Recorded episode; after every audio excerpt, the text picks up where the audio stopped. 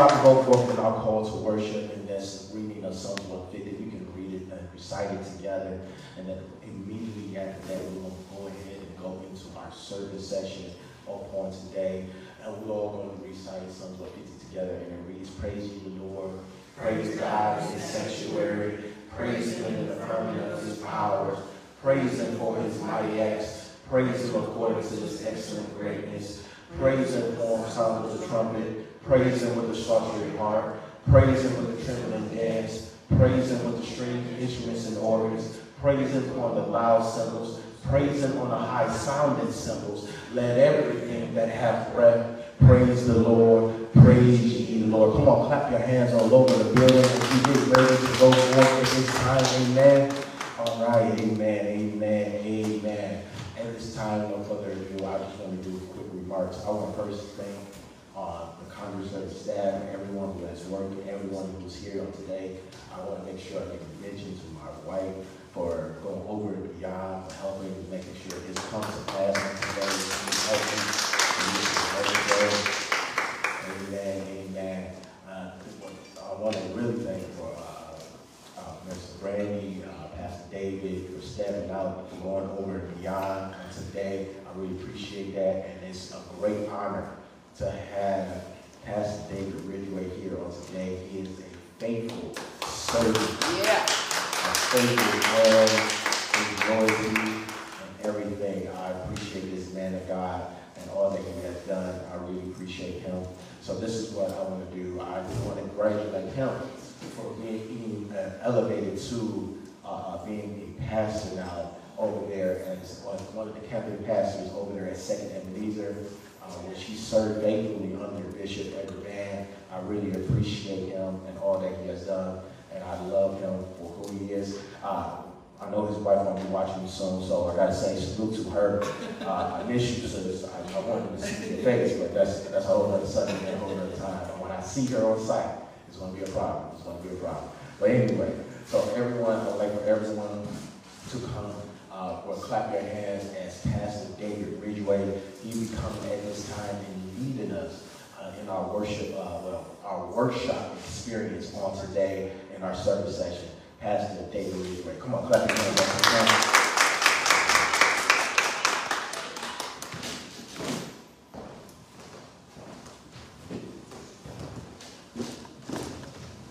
Amen. That was good enough to a high off of Jesus. And one more up this morning and started you on your way. And we just thank God for this wonderful day. Um, before I get started, I just want to um, thank um, Elder Carter Honey for Yeah. just, first of all, having the vision of Congress of Servants. Yes.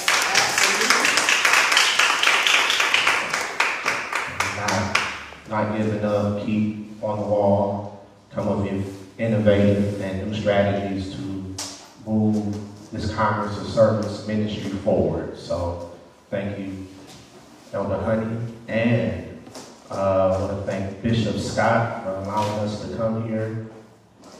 Amen. Uh, I want to talk for a few moments um, about serving in the second chair. Serving in the second chair. Um, we're living in a society and culture where it's all about me, myself, and I. Uh, it's all about individualism. If you cannot get the position that you want, you will go and create that position. Uh, if you cannot get what you need, you will go buy it and purchase it. If you don't look, no, if you don't like what you look like, you will go and do and purchase everything that you possibly can to look what you think you should look like. The world seems to suggest that they are against anti-establishment and anti-order. we don't trust anybody in high positions from politicians to preachers. People want their own. And what I discovered is that we live in a selfish society because the reality is no one wants to be accountable. People are fearful these days because some people are not confident in who they are. They're not clear. They do not care. They don't really realize the importance of being in the second chair position. And I want you to lean in a little closer to our conversation this morning because everybody wants the spotlight, but nobody wants to serve. Matthew 23 and 11 says, The greatest among you will be your servant. Who are you willing to put first? That means naturally you stepping back uh, and taking the second place. Uh, when I was growing up in college, uh, I used to be a waiter at a restaurant. And what I realized when I was at the restaurant is that what makes a restaurant really goes around wasn't the food, it was actually the service. So if we provided, if we provided great service, that lets us know that we got a reward at the end. Now, sometimes the reward at the end, we when we did good service, we got little tip. And certain times when we did bad service, we got a great tip. But I thank God that when I serve a true and living God, I know that there is a reward after this. Yeah, and I, I want you to lean in a little closer this morning because we need to understand that serving the second chair is beneficial. Uh, that's why um, the first chair is significant. Uh, there are many first chairs in the Bible that rely upon strength of the second chair. God used Joseph to be second in command over all of Egypt because there was a famine in the land.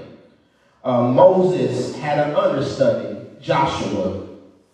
While Moses was leading the people, Joshua was leading the troops to fight the war. There always need a second chair. The second chair is needed because we are facing burnout amongst our first chair leaders.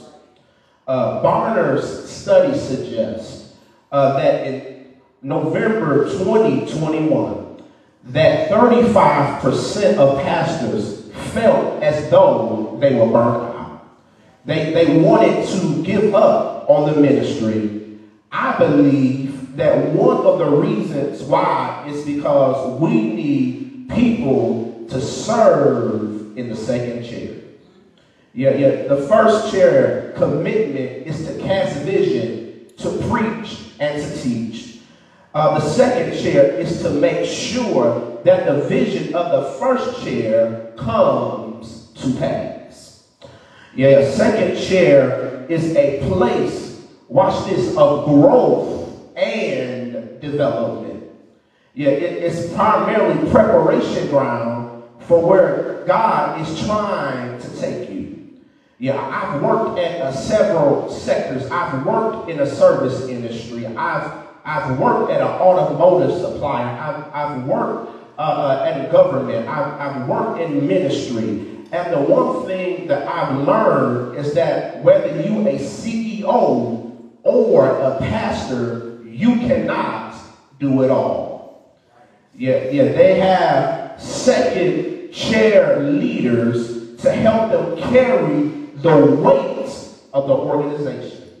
Yeah, if an organization or churches are going to grow, if you churches are going to thrive, you're going to need ministry leaders. You're going to need chairpersons. You're going to need executive board members and a team that can help you direct the operations of the church. Yeah, yeah, so many, so many things that can be learned from the second chair. Because fellowship is the audition for leadership. yeah, fellowship is the audition for leadership. If you cannot follow, you cannot lead. Yeah, you, the question that rings support is who is going to follow you? Yeah, one of the reasons why I follow Elder Honey's vision for the Congress of Servants is because I watched him serve his pastor.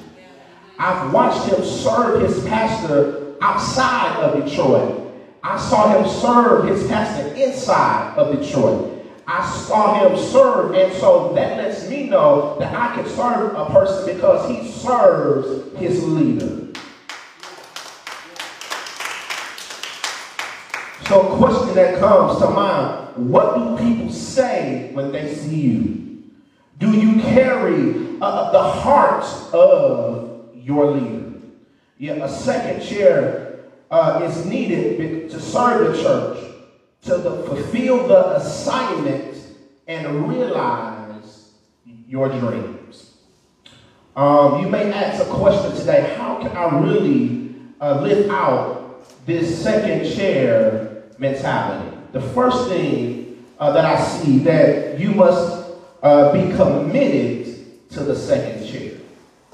Yeah, you must be committed to the second chair. Uh, the number one job of the second chair is to ultimately make sure that the first chair leader is successful. Yeah, yeah, Pastor Bolden uh, is successful, but what he has is supporting cast members uh, at the Central Church to help him to keep on going. Um, there is um, there's a new movie out called Woman King. And you need to go watch The Woman King. The Woman King is historic, epic, inspired events that happened in the 18th and 19th centuries uh, in the kingdom of the Dahomey. And the one thing that I really loved about Woman King is that they had a leading role by the name of Viola Davis. But the star person to me when I watched this movie was the person that was behind the scenes. That people didn't even know her name. Thuso Mbedu. She was committed to her role and she made the movie what it is today. I come to tell you, you are an important key to the ministry. You have to stay committed to the task in order that your leader role may have for you. Um, loyalty is another character trait you must have in being committed to the second chair. Yeah, you must uh, have the support of the first chair. Uh, be thankful to actually seat, sit in the second chair. Because 1 Thessalonians 5 and 18 tells us, Be thankful in all circumstances, for this is God's will for you who belong to Christ Jesus. So, no matter what, having a gratitude and a servant's heart will get you what God has intended for you. But you must be committed to the second chair. Um, what I realized too, uh, Pastor Oliver, is that we have to move beyond a song, a sermon, and a shout. Yeah, yeah. yeah it, it, takes really um, eight systems to effectively run a church. Uh, the first system that you have is called a worship planning system.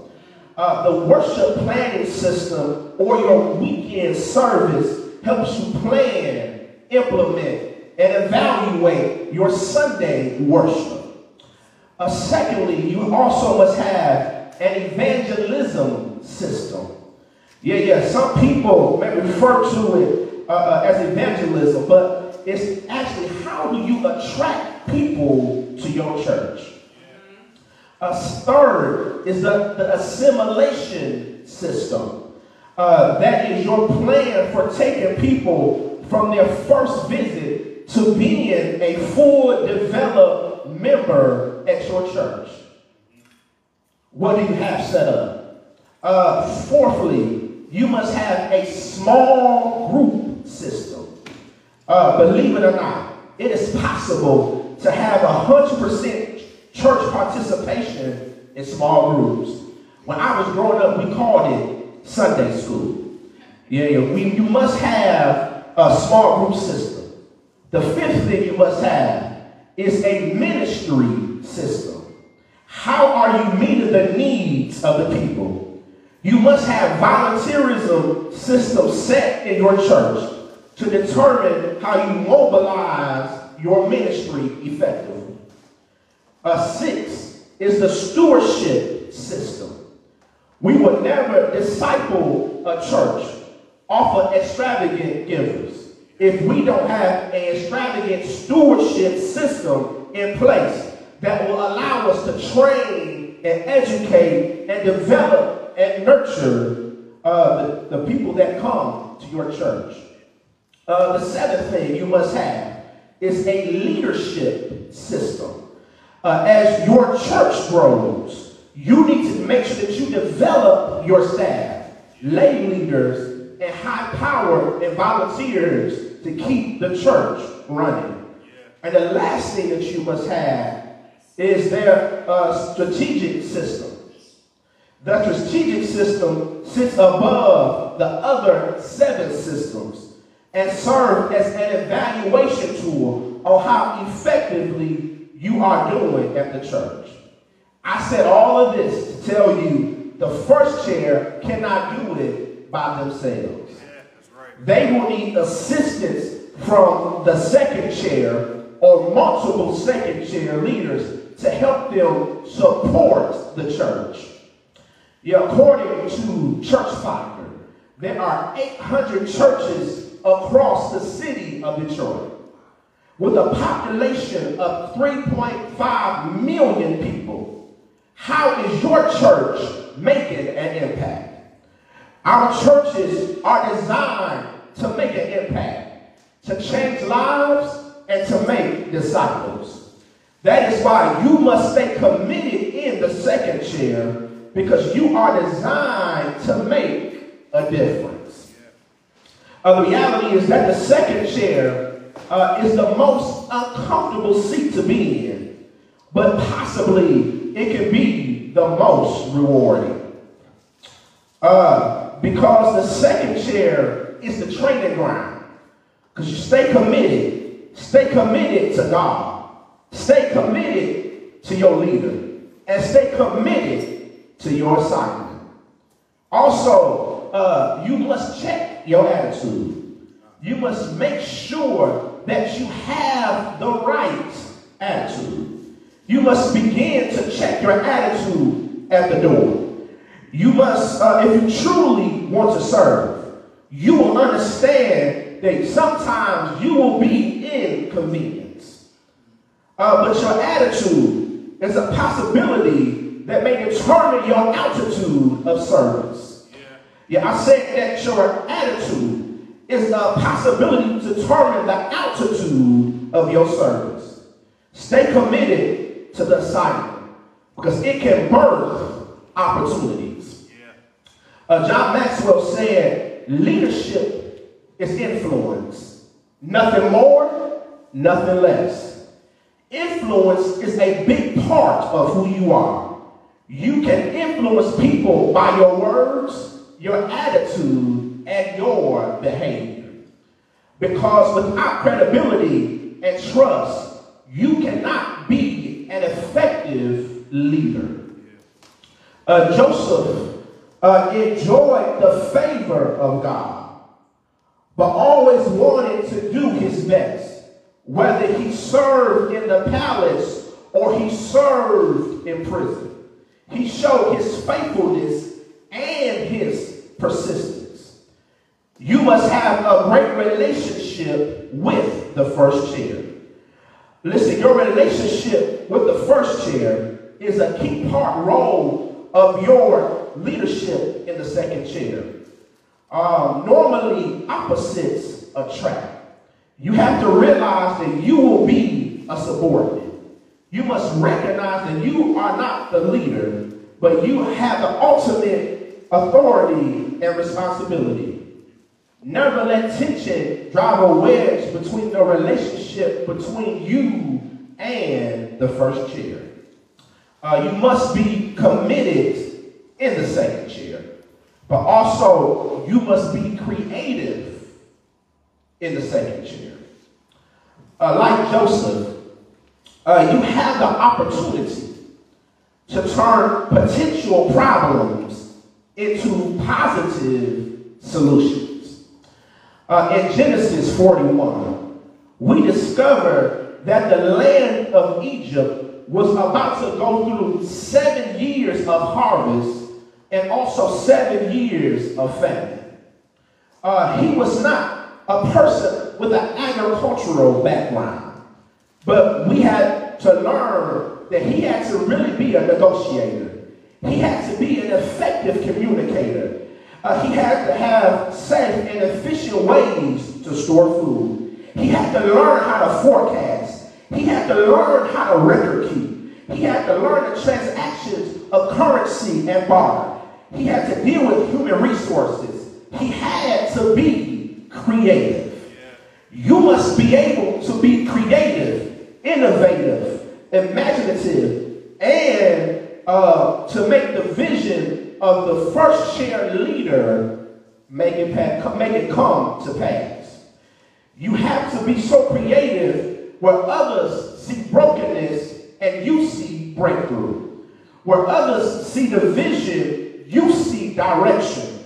When others see turmoil, you see triumph.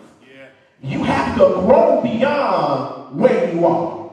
Uh, if the first chair did not think you could handle the situation, they would have never gave you the, the assignment.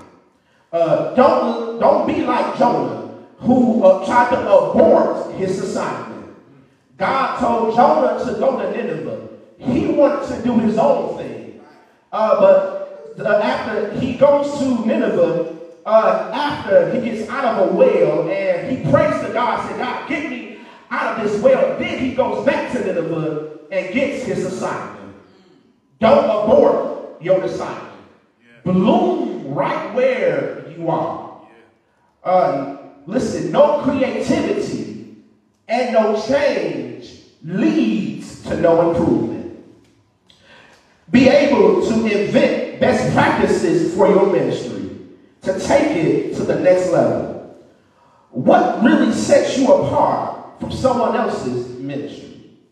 You may have a direct hand in designing and implementing a new strategy that bears fruit for the local ministry and the local church. You may have to design something new that will take the ministry to the next level. Yeah, build other ministries you're going to need some strong help in building teams to make it happen. But you must have a trust-based relationship. You cannot be self-serving others. You must help and spout out talent for the first chair. A second chair leaders who understand the value of unique gifts and perspectives understand each person will bring to the table. Your job is to seek and identify talent. Be creative because the first chair needs your leadership. Let me warn you, be careful, be cautious. Uh, uh, do not do things with an ulterior motive. Yeah, don't be trying to keep score. You must have an attitude of service and serve your leader. Yeah, make sure that you are a person that is flexible and that you are able to think outside of the box. Yes. You're able to see the vision, but let's see how you could carry it out. Colossians 3 and 23. It says, whatever you do, work at it with all of your heart, as working for the Lord, not for human masters. Uh, also, you must do, you must be a pulse taker. You must know what others are thinking and saying. Uh, what type of value that you can bring to the first tier. You should be able to access the attitude towards a decision. You should be able to hear what other people are thinking so you can make the proper change, the proper changes for the first chair. But be careful because a medical professional will tell you a pulse check is not the only indicator for a healthy church. You cannot take one idea and think it's the right way unless you check the pulse of the others in the organization or the others at your local church. Also, you must be a vision amplifier.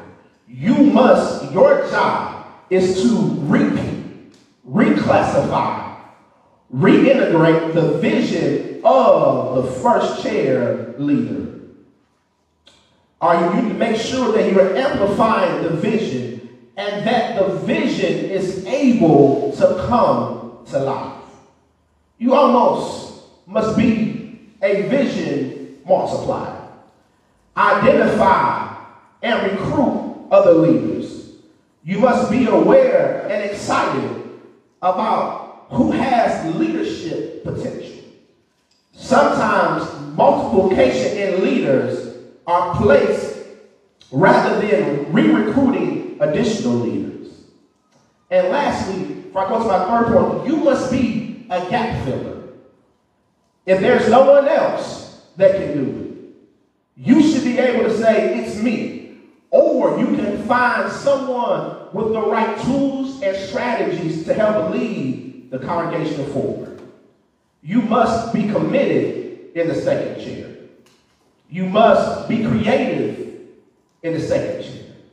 But lastly, you must be content in the second chair. Because reality is you're going to have to face some seasons of intense struggle. Contentment must be your choice in the second chair. Uh, before David went to fight Goliath, he had a conversation with King Saul. Every Israelite soldier did not want to fight this big giant called Goliath because of his stature. Before uh, David went to the battle, he had a conversation with King Saul. And we know that chapters ahead that David becomes the next king after King Saul. But at this moment, Saul is king. Yeah. And Saul gives David his armor. He gives David his shield. He gives David his staff. He gives David his sword. David started putting stuff on, but it was uncomfortable. So he said, he took it off and said, it's not my time yet. David says, I'm on my way to fight the giant. I'm going to be content enough in what I've already possessed. I'm going to be content uh, to when I go on my way to the giant. I'm going to pick up five smooth stones on the way. I'm going, I got a slingshot, and I'm going to knock that giant out. You got to make sure that you are content in who you are. Be content in what God has put in you. Be content because, listen, you, out of the second chair can really birth the first chair. You don't want to come out too soon. Like a caterpillar uh, that is being birthed to a butterfly. Uh, while the caterpillar built his cocoon, he's in there. He's flapping his wings. If you cut the cocoon too early, uh, and he has not built up his wingspan, he will eventually uh, die Because he hasn't had a chance to build the wingspan. He hasn't had a chance to bump against uh, that cocoon, to build the strength, to build the muscles, so he can break out of that cocoon and fly like a butterfly. God wants you to do the same thing, but you gotta make sure that you stay in there, that you keep growing, that you keep developing, because God has something in store for you. But you gotta be content, in where you are, because God's got something better. My favorite scripture: No eye have seen, no ear have heard the great things that God has in store for you. Listen, be committed in the second chair. Be creative in the second chair. But lastly, be content in the second chair. God bless you.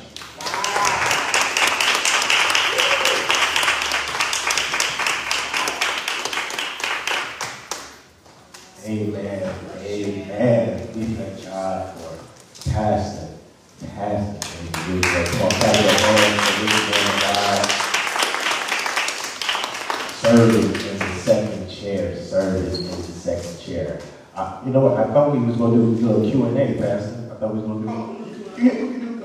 All right, come on. Pastor David was going to come back. We're going to do a little Q and A for him. He does want to do that part, so come on, clap your hands as he come back.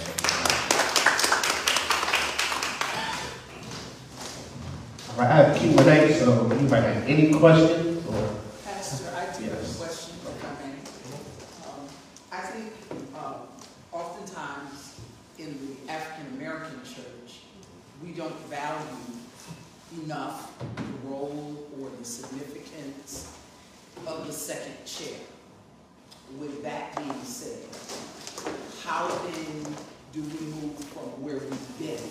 You know, all of the attention is on, uh, thank you, is on the senior pastor, and that's where all the light oftentimes shine, not realizing that the pastor or the leader only shines as well or not as well, depending on who those other individuals are in the second seats. How do we change that? What should be the dogma for that? I think one of the dogmas is that, like you said, for African American church, we spotlight the pastor. We spotlight the senior leadership, not knowing that the supporting cast plays a vital role.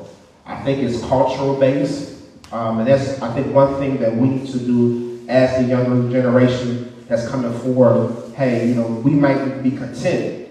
You know that God has given us a gift, but He may give us a gift just to be the second chair, and that's okay.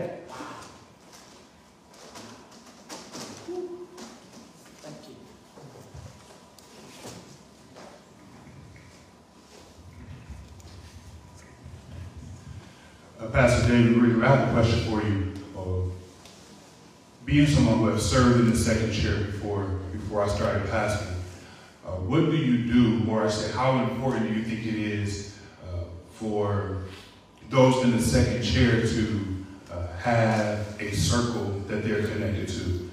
I know oftentimes in pastoring, I was told, you know, connect with other pastors, connect other people, because you'll need someone to, who knows what it's like to be in your position.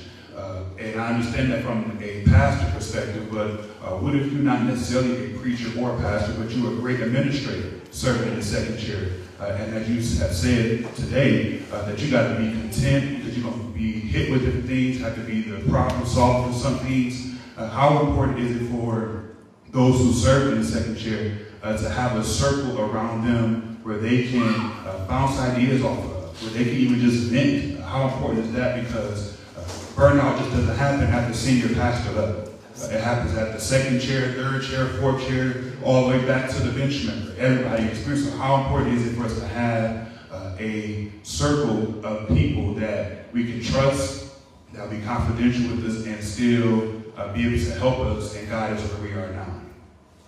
I think having the right circle of friends around you makes all of the difference. Um, I have a circle of friends that I'm around that support me, undergird me, um, and help me get to the next level. It helps me be content, actually, that I don't have the burden of the first chair. See, I don't have to worry about uh, making sure that we have uh, funding uh, available uh, to pay the bills, that we have funding to pay for uh, the, the musicians and, and, and make sure you have a salary and I, I don't have, know, to carry that large of a burden. And so, um, second chairs do experience burnout, um, but it is, to me, it's the circle of friends around you, the ministry that you're involved in, um, and you can help, like I said earlier, build that team, build that staff where it is, um, you're not carrying the entire weight. So that's what I would say. That's good. That's good. I have a question. I know, but being in the second chair, I know we talked about being creative, being committed, and also being content. Uh, just to piggyback on Pastor Warren, uh, we talked about how being content dealing with the struggles. Uh, can you also talk about being, uh, being content, but being lonely? Um, that, you know, being lonely, just isolated, in that. Um, yeah, so uh, the second, the second chair is a very lonely place, um, just as the first chair. Um, as I've noticed, as you grow in leadership, as you progress um, at church, as you progress in your organization, it's lonely at the top. Um, and what we have to do is make sure that you surround yourself with the right people, as- we talked earlier, but also that you really content in who you are. That's one thing that I love about myself, that I make sure that I'm content um, who I am. I have people around me that give me encouragement. Sometimes I have affirmations for the day to keep me girded along um, my struggles, and so that's what I normally do.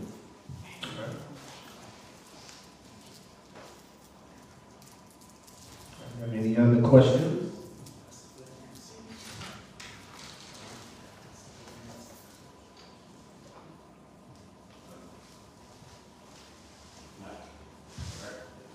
That's good. Thank you so much.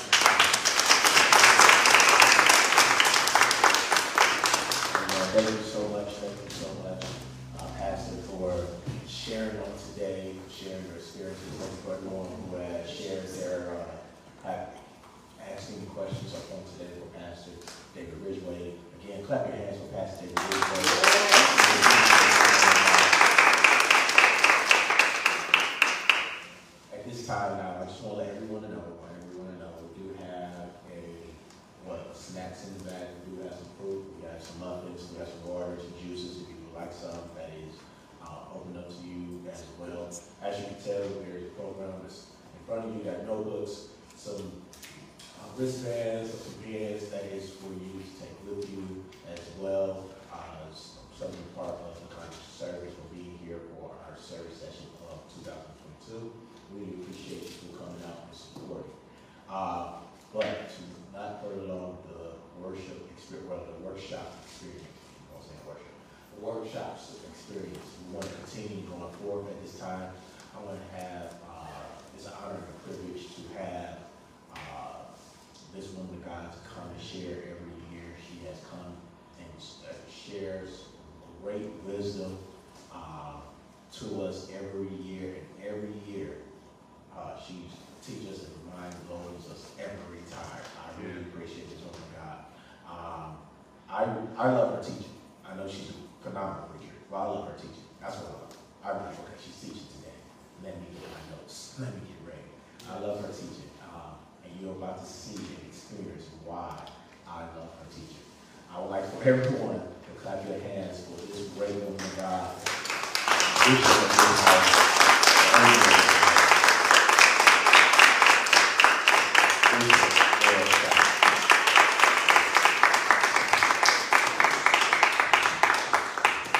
Good morning. Good morning.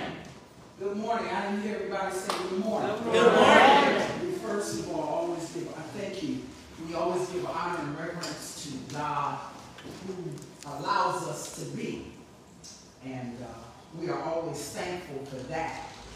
Uh, as well, uh, we certainly want to take a moment and give a big applause and a celebration to Elder Carlton Honey, who is doing a fabulous, fabulous, fabulous job.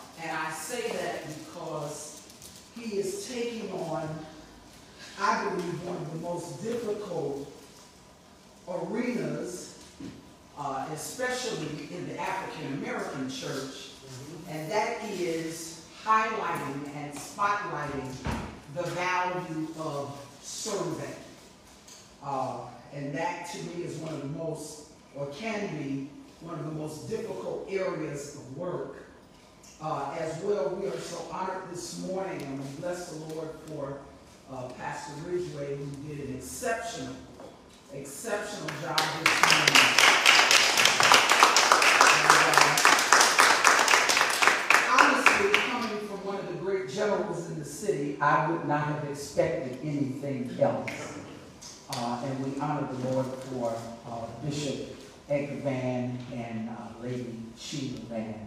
We bless the Lord this morning for Pastor Bolden making again. He is certainly a great innovator uh, in the city. I know he's probably tired after yesterday, um, but uh, tired and glad all at the same time. So a good thing. Amen. To Pastor Marks this morning, Lady Marks, and Bertie. To um, Sister Kelly, who is certainly growing by leaps and bounds, and we applaud her this morning. Amen. And to all of you who have come, I want to uh, share, and Elder, you can tell me what my cutoff time is, so I will make certain that I'm within that window. What's my cutoff time? Uh, Pastor, we got about to twelve fifteen. Okay. And certainly to uh, who I call my pastor's son. Amen. Pastor Norman Oliver, who is doing such a great job. And his new pastor. He and Elder have a love-hate relationship here, but that's my pastor's son. Amen. Uh, I want to uh, talk a little bit this morning and, and share some points uh, on something that for me is a great passion. And I think every believer, definitely every pastor, has an area of passion. They may spread themselves across the board of the gamut, but there are certain areas that when you talk about it or they see it, there is a passion that resonates. Uh, witnessing for me has always been a passion. Uh, I'm one of those people that will witness to folks anywhere. I don't care. Um, I've witnessed and taken in members at Chuck E. Cheese. I've taken them in on the street. I've taken them. Pastor Gold in his lab, I'm telling you. Uh, yes, me and the big rat. Yes, we did. We did witness. Yes, Lord. Uh, uh, you know, at the family picnic. It don't matter to me. Because one of the first things that I want to start with, uh, and some of you that are here from Word, and I thank God for those of you who have come this morning. Um, I believe that there are no boundaries on witnessing. I think, and we talked about this a bit in Bible class on Wednesday, I'll mention it again. Years and years ago, churches would have what we would consider evangelism teams. And that was their sole job. And many times, it was either individuals who had been in the church an extremely long time. Um, for some ministries, it became a task assignment for uh, young preachers who were coming up in ministry because it was a grassroots way uh, to teach them how to engage uh, outside of the pulpit. So I believe that it was a great area for them. However, I do believe uh, with the change of environments and the changing aspects of ministry, that evangelism has to shift to all individuals. Anybody, everybody. I don't care who you are, from the third, from the third grader to the senior citizen uh, on AARP. Everybody, everybody must be engaged in witnessing. First of all, very first thing is, is that I do believe that in this whole uh, witnessing uh, aspect, you are going, your goal is to make disciples.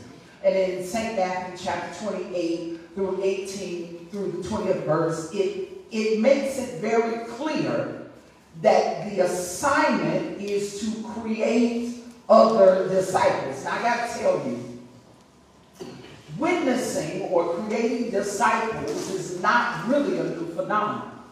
It is a matter of I share with you what I believe is good. So be it, I believe the latest makeup I bought was good. It doesn't run. It isn't watery. It'll last much longer. Uh, you won't have to change it as often. It could be uh, the bar of soap that you use or a perfume or cologne. It could be the school where your children are attending. It could be the school where you attended. It could be the neighborhood or community you live in. It could be the grocery store that you go to. You believe that the prices are good. You believe that they have good sales. It could be wherever you hang out. This is the spot. We don't deem or classify those things as witnessing. We're just talking. We're just we're just sharing with a friend. But how many times have you thought about things or took a second look at something because someone said something? Uh, the other day, I'm driving down Livernois, and there is a new little restaurant right between the Lodge and uh, Puritan. Um, I've driven by it many, many times. I realized, wait a minute, this is a black-owned business. And so I try to be very intentional to give dollars to those that are doing business in the black community. Now, now there are requirements for getting my dollars. Uh, uh, I expect it to be clean. I expect good customer service. Uh, uh I expect them to be punctual. I don't expect uh, to go in and when I walk in, my first uh, concept of experience is bad, then I probably won't be back. Long story short, I go in, I look at the menu. Uh, uh, the menu is set up very nicely. Uh, the lady that comes to the window, she's reasonably friendly, not overbearing, but reasonably. Uh, so I say to her, I said, you know, I'm a local pastor in the area, and uh, I stopped in. I just wanted to try it. I said, if I like what I taste, I'm definitely going to ask them to come and to do business. She said, sure. Well, um, I, I purchased two sandwiches. Uh, that was about $25. I said, okay, not that I'm cheap, but this better be worth my $25 for two sandwiches. Uh, it took 25 minutes to get two sandwiches and there was no one else in the establishment. Well, that wasn't good. That wasn't, that wasn't a good thing. So then I said, I want to see how it tastes. Now understand, from the packaging, it was boxed well, the sandwich was folded well, everything on the sandwich was put together well. I was impressed by the fact that it wasn't lettuce, it was spinach. I said, that's cool. I, I, I enjoyed on the menu that they had some vegan choices. I said, wow, that's cool because often in the African American community, that's not a ready option. So I thought all of those. So I, I'm, I'm evaluating all of this. Okay? And I'm going somewhere with this, and then I'm going to give you a few other points, and then I will be done. Well, I, I set a pretense in my head of what this chicken sandwich was going to taste like. Mm-hmm. I had already made a comparison between uh, Popeye's chicken sandwich mm-hmm. and KFC's chicken sandwich. Mm-hmm. Even Chick-fil-A. Now, mind you, I hadn't taken a bite, but because I had had all of these other experiences, I used it as a measure, even though there was nothing that said I had a right to do it, that I should do it, or that it would be false in doing so. But I'd already done that. Uh, one thing, uh, and preachers understand totally when I say this, it doesn't matter what we do, I promise you, we always are looking for some type of revelation. I don't care if it's an ice cream stand, it doesn't matter. God give me some revelation, right? Well, I bite into it. I said, well, it is fresh. Oh. That's it.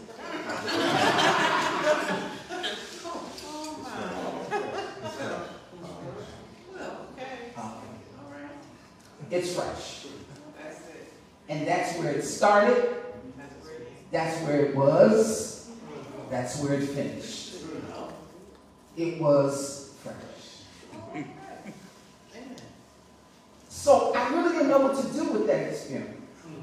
I believe sometimes that when we're witnessing to people or trying to develop a concept of uh, disciples, we forget that many people that we stop or that we encounter have already had previous experience. That's good.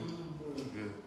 Some have been of other religious beliefs, so they've been taught and trained intensely.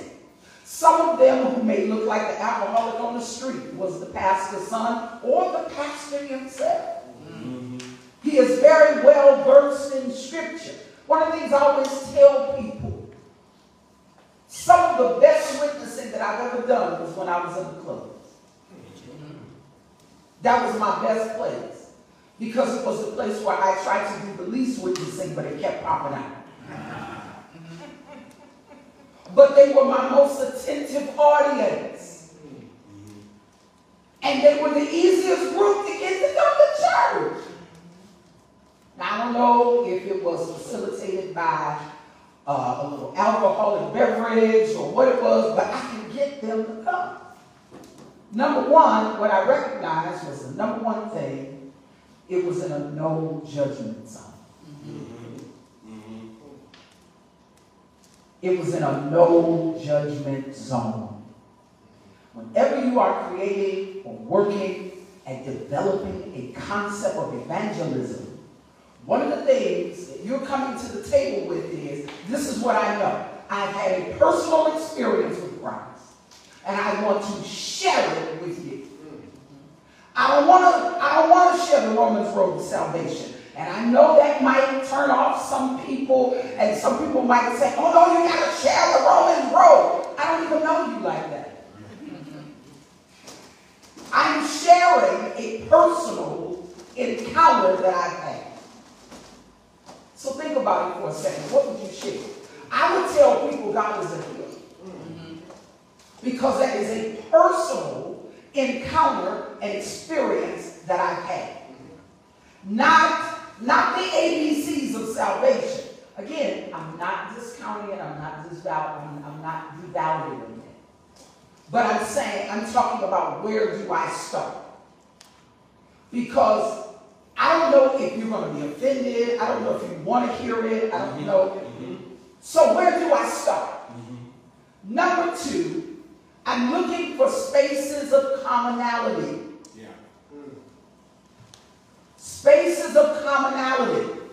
So therefore, how do I learn spaces of commonality? I listen to you.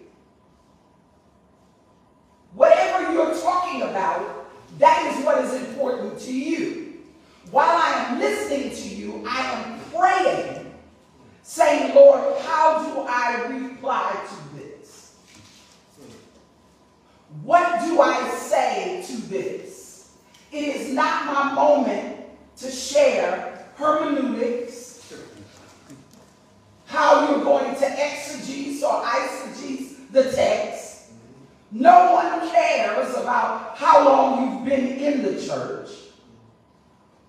Where are the points of commonality? The points of commonality might be about the last Beyonce song you listened to.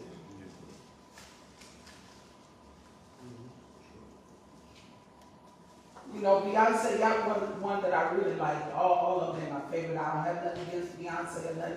But that that that uh that that one Pastor Ridgeway uh whatever. You won't you won't There you go. That that that, All right. That, that, that one right there. That one right there. I could start.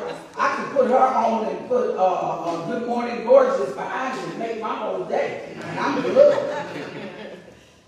It is not the artist, it is the words, and the words is what share the commonality. So if I'm walking through Walmart and I hear Beyonce and I start bouncing, there is a strong probability that as I'm walking down the aisle pushing that cart, somebody's going to smile, somebody's going to laugh, somebody's going to nod their head, somebody's going to make a comment. All right, girl, you're, do- you're opening up doors for me to have a conversation with you. Right. I saw you like that too. They like, that's my jam. And I'm saying to myself, whoa, baby, Lord, you get into it. Spaces of commonality. Now, let me go over here and then I'll come back. Why should we witness? Because I hear some people say, yeah, I believe in Christ, but I ain't talking to nobody. Why? Why? Why should I witness? Uh, 2 Corinthians chapter 5, uh, verses 14 and 15. Somebody turn there for me right quick. Uh, 2 Corinthians chapter 5, verses 14 and 15. Why should I witness? Because there are some people that feel that your relationship with Christ is so personal that that's where you should keep it in a personal space. But I believe as a Christian that we should take on the same behavior as a Muslim or a Jew in that it is not something that they do on Sunday. It is something that affects every moment of their lives. How they live, what they do, how they create their families. Everything is encompassed around their beliefs. For whatever reason, in the Christian church, we put beliefs over here and the rest of our lives over here. So it makes it difficult when people look at us, we look like a bunch of hypocrites because it's hard for them to tell, okay, now do you do this every day? Or is this something on Sunday? Well, well, we've taken what we believe, uh, and Pastor Ridgeway talked about it real good, about the jump and the shout. So that's all we identify with as a Christian experience. A Christian experience, I get up every day. You go to work, you have families, you have other things that you enjoy. All of that is a part of your Christian experience. How you handle the person in the grocery store, they cut you off in line. That's a part of your Christian experience. You better believe it. When you're changing lanes on the freeway, they don't use the signal. They just cut over. The person that puts on the left blinker goes right. Ain't nobody, nobody, and I said ain't, ain't nobody in this room gonna tell me that you're not having a, at least a godly experience. Because that God in you kept you from putting your car in park when they hit that red light and saying some other things and it was not. God bless you, have a great day. Or I'm the only one that's ever had that experience. I am learning that in my God experience, and I'm waiting for somebody to do the scripture for me. I'm learning in that God experience that sometimes I have to stop, I shake my head, I'm like, wow, what was going on in their head at that particular moment?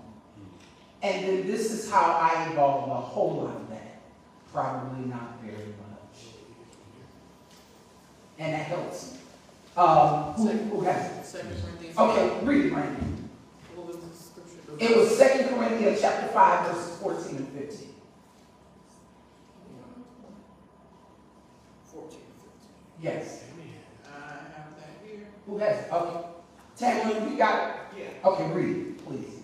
for the love of Christ constrain, constraineth us, because we thus, because we thus judge that if one died for all, then we're all dead. And that he died for all, that, that they which live should not henceforth live unto themselves, but unto him which died for them and rose again. Because Jesus died for us, that is why we live. I go back to my first point, because of my personal experience. Because of my personal experience. Because I believe that he died for me.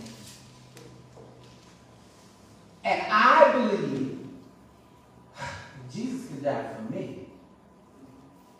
There's nobody in this room that is in that bad of a condition. Because I have looked in the mirror and said, God, you got to be. You let me on the team. So you were desperate, you didn't have any subs, there was nobody else that was willing to say yes. You got down to the bottom of the barrel, and this is all that was left, and you just pulled me out. Oh, I know what it was, God. You said, today is a day of miracle. And that's why you chose me. So it's real easy for me not to look down or not to cast aspersions or not to have judgments on other people because I recognize where I am, but I also recognize where I've come from. So this is why we witness. Now, what is your witness? How many of you ever had a bad witnessing experience? Okay, take you first, Randy. I'll take you, Dana, and then Elder. Yes, ma'am. Briefly, tell us. They immediately just walked up and assumed I didn't know God. Wow. They didn't ask any pertinent questions, or if I had a church home or anything like that, they just automatically assumed that I didn't know God at all, or anything about Him.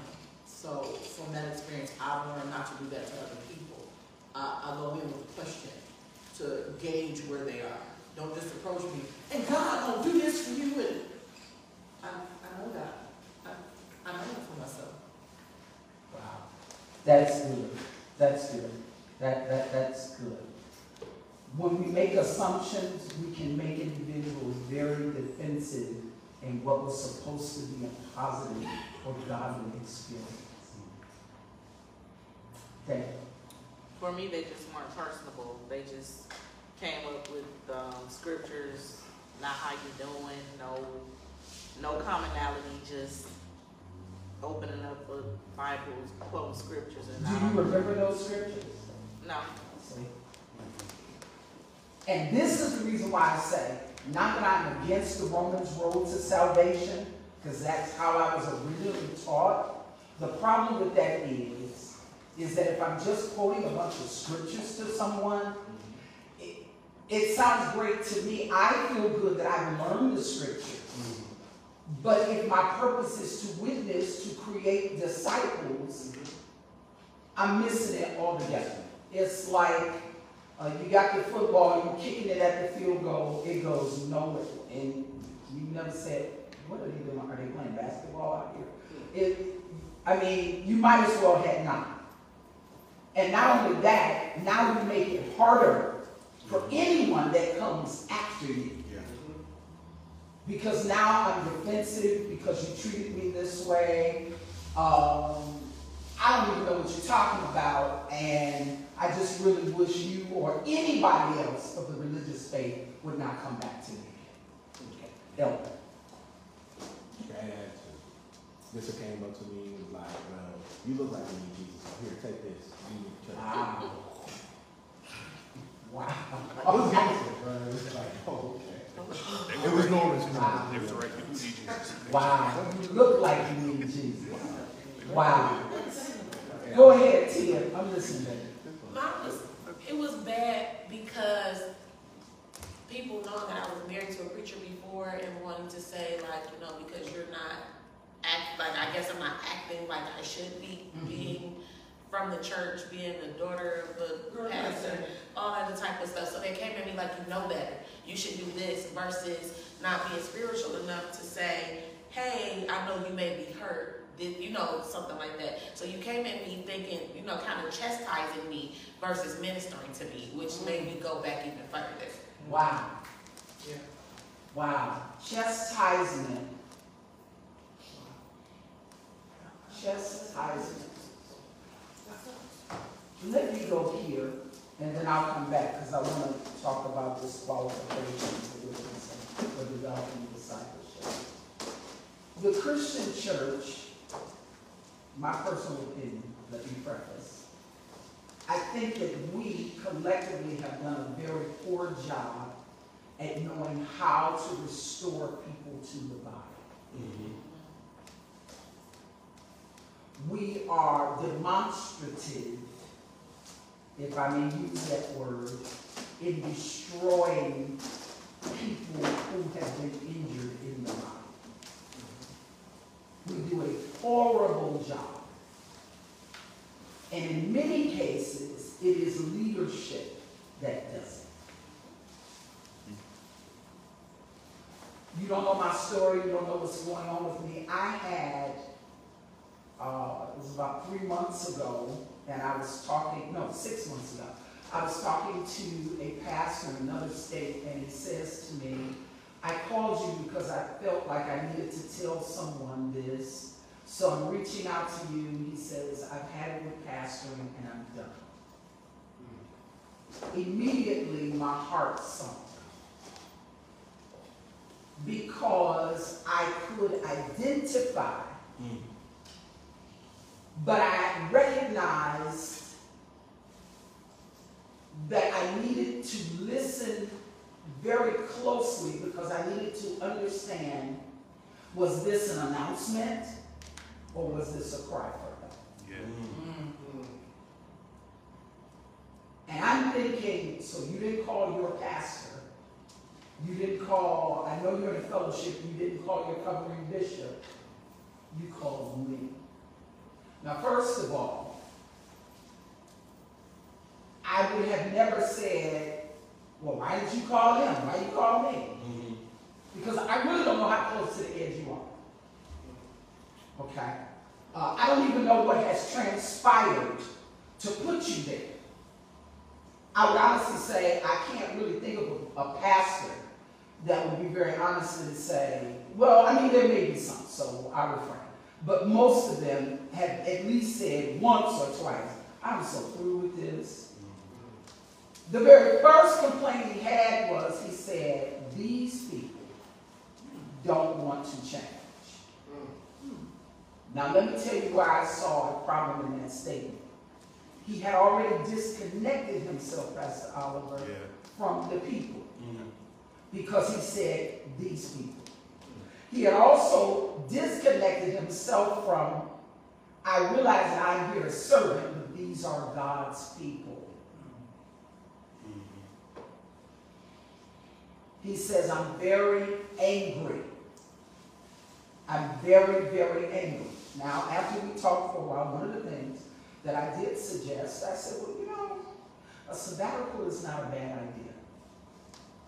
I said, but I would say to anyone, once you stop loving on God's people, that's probably a space that now you can become very dangerous. Because you're firing shots like what T is talking about.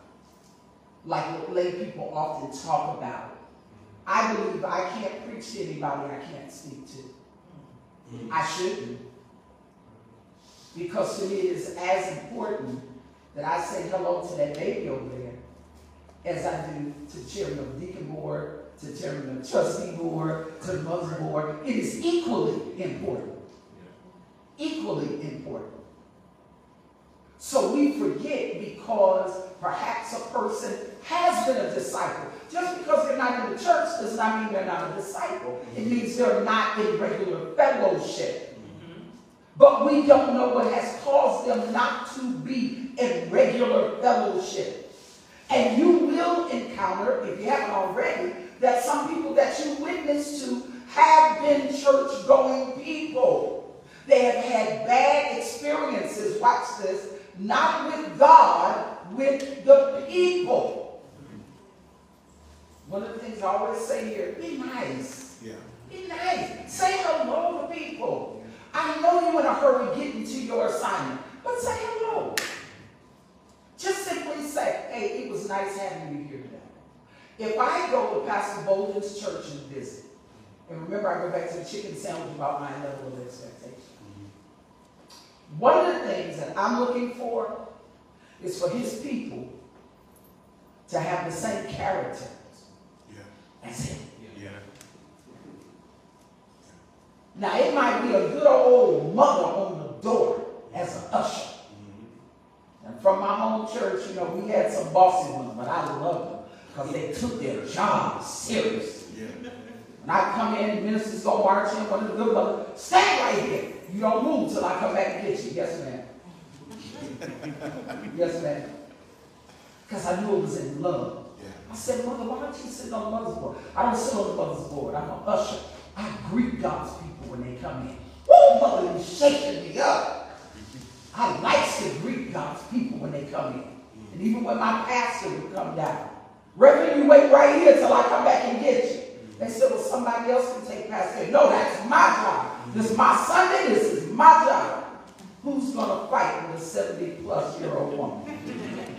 Let mother have her job. That's right. But nobody can beat Mother being pleasant.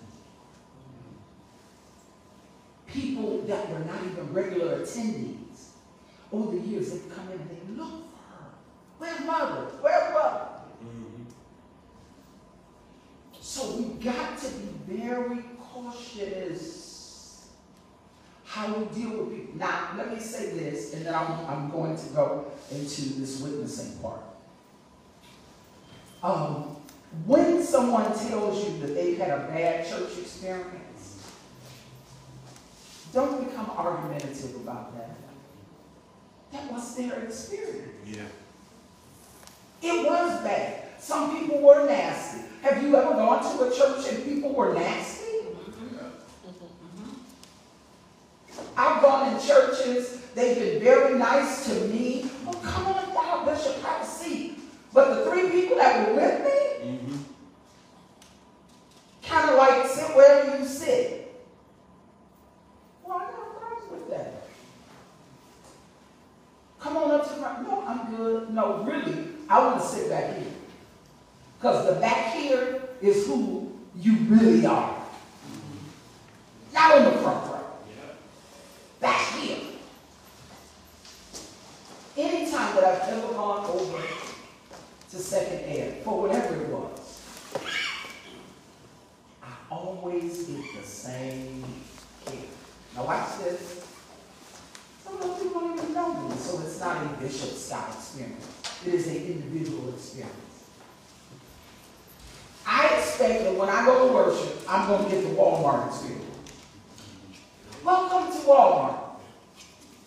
They don't know you from a warm slice of bread.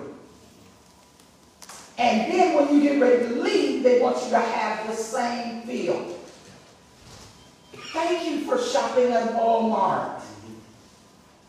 So remember, I said, number one, we, we must we must be very mindful of our approach, how we approach. We must be able to look at commonalities. We must not make little or be demeaning to individuals where they've been or where they are. But we also must be mindful that everything that we do, it becomes a building block. Yeah. You become a building block. Somebody says, nope, I don't go to church because those people are nasty. Maybe they were. Maybe they were. Because some of us, once we come into the knowledge of Christ, we almost act as if if you're not a Christian just like me, mm-hmm. then you're not a Christian. How dare we? How dare we? Let's look at this. Qualifications for witnessing. Let's take a little spiritual inventory. Matthew chapter 4, verse 19.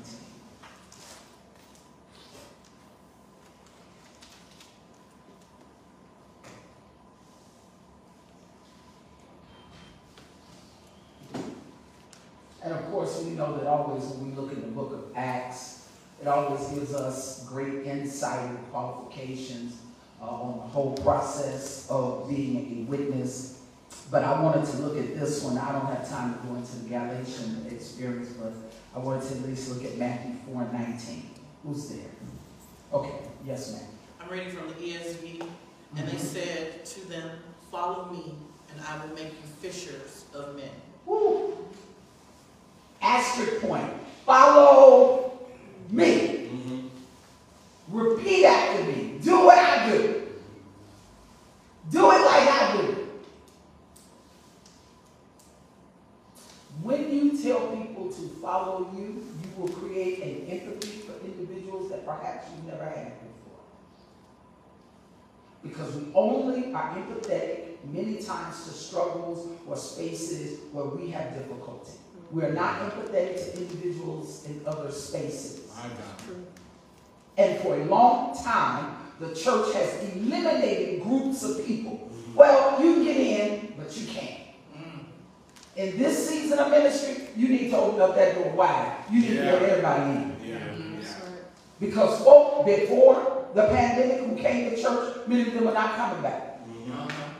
So I believe that every time a preacher gets in the pulpit and you have an opportunity to minister, you have no time to beat up on the people that are there for the people that did not come. You don't even have that much time. Their attention span is not even that long. Right, right.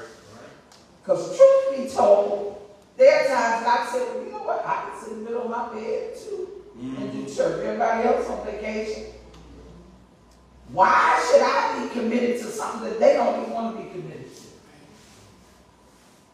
But I have to remember what the assignment is, and if I've got people that I'm saying follow me, then that means that I've got to persevere. Well, I say that as well to the parishioner, because for so long all of the weight has been on the preacher.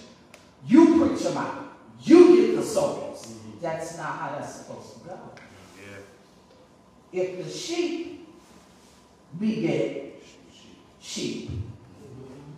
then I got to make sure that the sheep that are doing the begetting, that they understand how important their role is. It does not grow without you. If it fails, it fails because it's you.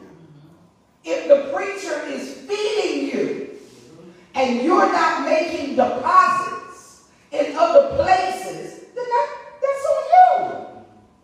Or do we expect the preacher to do that too? Mm-hmm. Because somebody's got to be responsible. Well, I'm not good at witnessing. Are you good at being nice? Mm-hmm. Then be nice when they show up. Can you do that? You don't need your seat, a seat for your purse, a seat for your coat. Then you're going to hold three seats for friends that haven't arrived yet, which could be your great opportunity to witness for somebody that comes in. They're new. Sometimes people have come because they've seen it online. Sometimes people come, maybe they've seen a card or something somewhere. They just show up. The first thing they're going to remember is how they were treated before they even get to the whole sermon part. I feel sorry for some pastors because you don't even get a chance to put your good in the game because the parking lot attendant has killed it, the usher has killed it, the four people sitting on the row has killed it. Now you got to bypass all of that to try to make it a good experience. I go back to my chicken sandwich. Should I have compared that sandwich to Popeyes? No. To KFC? No. Chick-fil-A? No. But I didn't realize I had done it before I had done it. I had an experience the other day. Uh, my phone was almost dead. You know, you, you know, the iPhone gives you that great big red battery. and I know, and maybe I'm the only one, but some of us, we even ignore the big red battery. It's like, that's not talking to me. I know I got more. Like the gas tank on E is beat, it's like, hello, it's, but I can make it down the street. But it said something at the bottom that blessed me. It said, iPhone findable. I'd never seen that before. Maybe, maybe I just never paid attention. But it blessed me because even though the battery was red, Pastor Oliver, which was an indicator that it was almost dead, Yeah. it still let me know that if that phone was in another place and I could, and it was not readily access, accessible to me, there was still enough juice on that phone Yeah. that I could find it. Yeah. Jesus. I sure hope I'm helping somebody because it blessed me at like five o'clock in the morning. And I said, why would iPhone tell me that even though this phone is almost dead, Still. I can still find it? I would like to propose or to suggest that even though you may be exposed to some individuals where it looks like the battery is, is dead, it is dying, they've had a bad experience, it is overwhelming for them, there is no hope for them, they are still findable. And we must take a findable spirit. Here's a, a slogan for you. Find a, be aware that there is a findable spirit in all people. If, as Genesis says, that we are like, that we are made in his likeness and in his image, then that means that there is something that is in us from the beginning. There is a root that is still there that you got something to work on. But some of us gotta be creative. Like I was watching Pastor Bolden yesterday, and he was talking about uh, teen event that he was having at his church. I'm willing to bet that yes, even though a lot of those kids were central ladies, some of those kids became evangelists, and they didn't even call themselves evangelists. It goes back to the point that I was saying, something that we believe is good in the church. So they probably said, hey, when I get out of school today, what you doing this weekend? Blah, blah, blah. I need you to come over here because we got a game truck. They didn't say, I want you to come because we're going to have intense prayer and great scripture and we're going to seek the face of God. Hallelujah! No, I doubt that strong. But now, what if one of those kids showed up and they were smelling like weed? Mm-hmm. Somebody who was a volunteer said, well, look, you can't be on this game truck because you got everybody on this truck out. It would have blown a full witness opportunity. Maybe he was high. And, well, maybe what we saw in him was visible. Some things in us is not as visible, but it is as strong. Your attitude is nasty. Pastor talked about it. Your attitude is nasty. That has a stench. It, it smells. It's strong. You, you, you have personally driven people out of the church on your own. That smells. That's strong.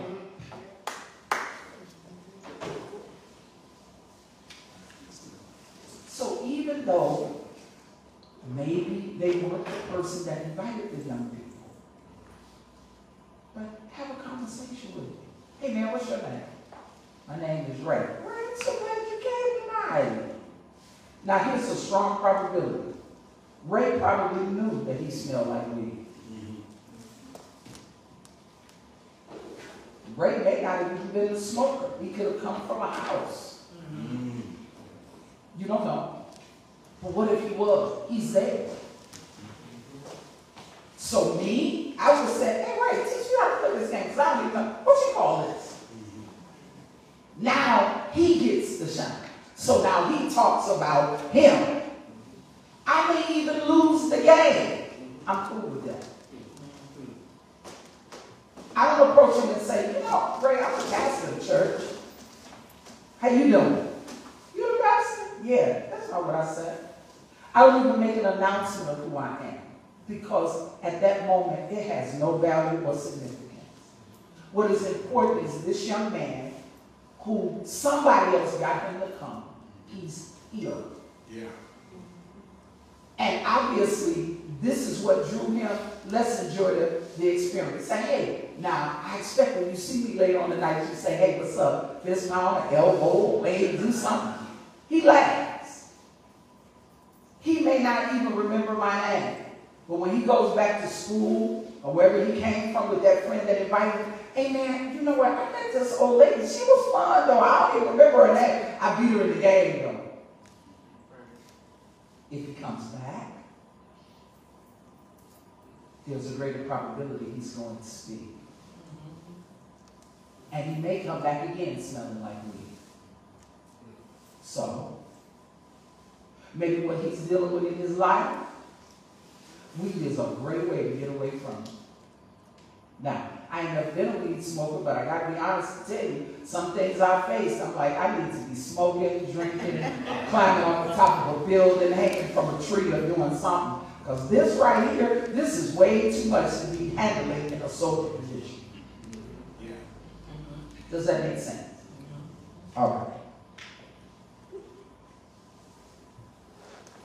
We are all called to be witnesses. I want to take one look at Philip here. And I said I wasn't going to go into Acts, but I will at least do Acts chapter 8, uh, verse 25. Actually, I want to do verse 27. Acts chapter 8, verse 27. Because we talk about this guy, Philip, and what I find very interesting about Philip is that Philip was, uh, Philip was called to be an evangelist. That was his assignment, to evangelize. He was called to that. Acts chapter 8, verse 27. Who does Philip witness to? Anybody there? The Ethiopian. What does verse 27 say? So he started out, and on his way, he met an Ethiopian, Mm-hmm. eunuch, an important official in charge of all the treasury of the Kandake, which means queen of the Ethiopians. Mm-hmm. This man had gone to Jerusalem to worship. Mm-hmm. Keep going. Uh, I want you to come down to verse number 30. Did you read 30? No, not You didn't read 30. Okay, go ahead. Then Philip ran up to the chariot and heard the man reading Isaiah the prophet. Mm-hmm.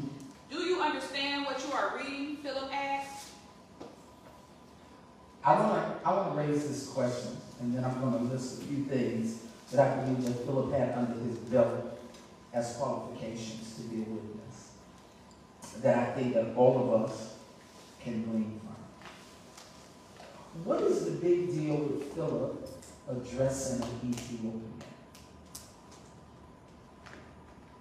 Because he is not addressed by his name. So we clearly understand when in text they are identified by what the condition is or what the role is, then that becomes significant, not the name. So then why is it that Philip addressing an Ethiopian, why does that become a big deal? Because he's witnessing to him. He. One is diversity, that's good. Anybody else? What role does that Ethiopian have? Royalty. He is royalty. What is the big deal with Philip addressing him? He's not supposed to. But why is he not supposed to? His uh, stature of life. He was not, in essence, of the same stature to even address the Ethiopian about any God, definitely relationship. Some people that you approach, eh, which to me is also a misnomer of the church, I go back to the point that I was making about how we believe that the preachers or a particular team should be a witness. Yeah. No, everybody. Everybody. Everybody and light it out. Everybody. You are not exempt from the opportunity of witness because you don't preach from a pulpit. And I think sometimes in the black church we have elevated the preacher's soul until there is a major gap between the parishioner and the preacher. So when the preacher has a fall, we treat that as a subhuman experience. When in fact the preacher had a human experience. That's what he had. Now, I'm not saying that alleviates responsibility of the preacher, that there's no difference in responsibility of the preacher and the parishioner. But what I am saying is that we have created such space until many times the parishioner will feel I have achieved my goal by just being in attendance. When in fact, your attendance, yes, that is to strengthen you, but to strengthen you to do what? To go back out and to replenish, not to become obese in becoming strengthened. Now I could go into that Ethiopian a whole lot more, because there's a whole lot more to unwrap in there. I really, really don't have time, and I want to say it in my time constraint. But when we look at the Ethiopian, and in fact, when the Ethiopian almost acts as if, are you talking to me? You can find major disconnect sometimes you witness. Do not become angry, do not become offended, do not take it personal.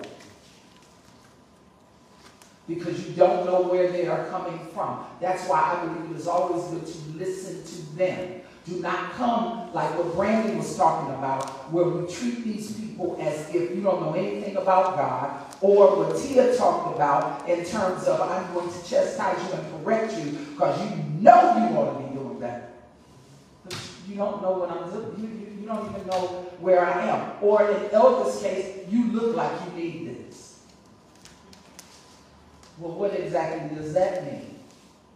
What if that person that you said that to has already been dealing with a number of issues in their life already? Now you become another person with another nail hammering into what has already been a bad situation for them. What if, and there are some, some people who have uh, been a part of church families all of their lives, and when they become older, they don't want anything to do with the church because they've had such bad experiences. They've seen how their parents have been mistreated. They've seen a lot of hypocrisy. So, they, so they've had a lot of negative experiences. And again, they are not mad with God. They're just not feeling the people. Let me share a couple of these qualifications that I believe that Philip had. Number one, Philip had knowledge of the word. Just because you're not dropping 15 verses does not mean that you should be void of knowledge. Number two, that you should have boldness, not overbearingness, not overbearing, but being bold in it. In other words, I believe it, I know it, I can share it without hesitation, not being combative. Number three, that I have compassion. So I have knowledge of the word, I have boldness in the word, and I have compassion in the word. Number four, that I have humility. Humility in the word. I'm not trying to show off my Bible skills. Next, I have obedience. My obedience to sharing with you is because I recognize that this is an assignment on my life. Next, I am receptive. Let me go back again. Humility, obedience, and I am receptive. I'm willing to accept you where you are because remember, I came in your space. I remember as a very young preacher, uh, my pastor sent me once to take communion to uh, someone's house, and when I got there, they had liquor bottles and everything. And uh, they said, wait a minute. They said, wait a minute. Uh, uh, evangelist is here, wait a minute. And, and, and I could see them through doors. You know, they put the bottles away, they put them behind the, the couch and everything, Pastor. So when I walked in, guess who acted like they didn't see no bottles? Here's my thing. Obviously, they were making an effort that they felt, I'm going to put this away. This is inappropriate for the preacher to see. It was not necessary that I said to them, oh no, it's your house. I'm coming to your house. Oh no, oh, well, thank you. And I'm... It was a conversation that was understood, didn't need to be had. Next, tact. T-A-C-T. Tactful. Tactful. Can I tell you sometimes being tactful is just being silent and listening? Because sometimes some conversations will put you in an awkward space. You're like, nah, I don't know if I should say this. Well, sometimes if you don't open up the door on some things, some things are best left unsaid because you're go, you're not you're you're you're, you're seated. S E E D I N G. You're seated. That's what you're doing. You're seated. You might not be good at watering, but you are good at seeding. So drop seeds. Hey, you know what? my pastor's doing this series all this month on grief. I think you ought to come and check it out because I know you've had some great losses. And it helped me. Again, going back to the very beginning, it was personal, so I could easily share that. And you know what I went through when I lost such and such. Relatable. And then the last is enthusiasm. If you don't sound glad about this Jesus you're talking about, I promise you I'm not interested.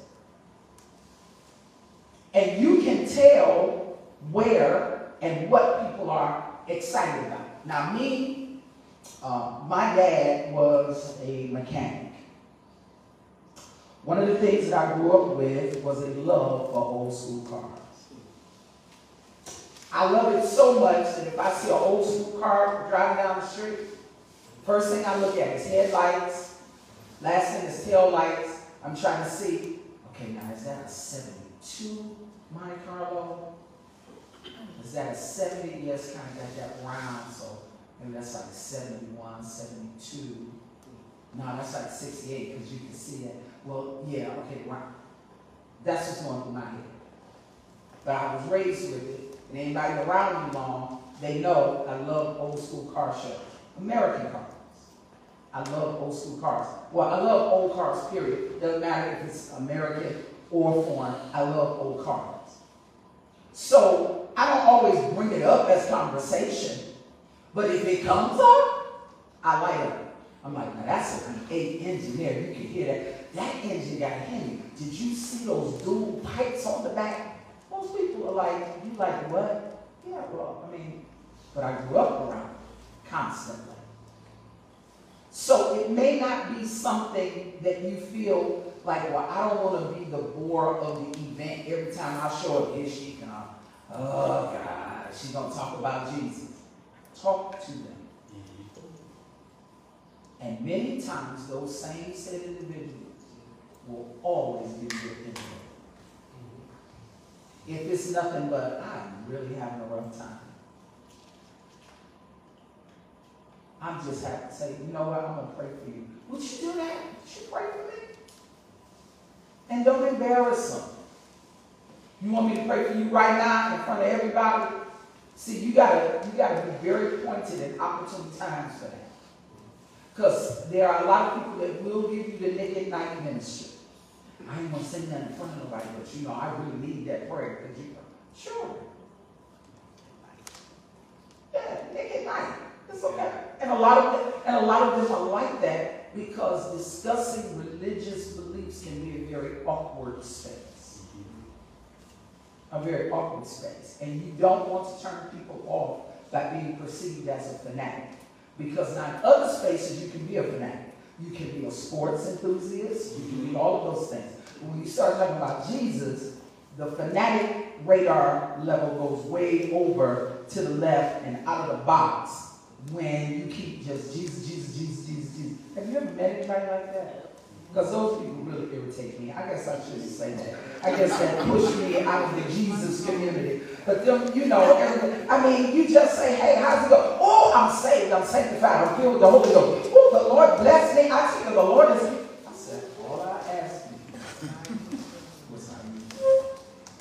Girl, if it wasn't for the Lord on my side,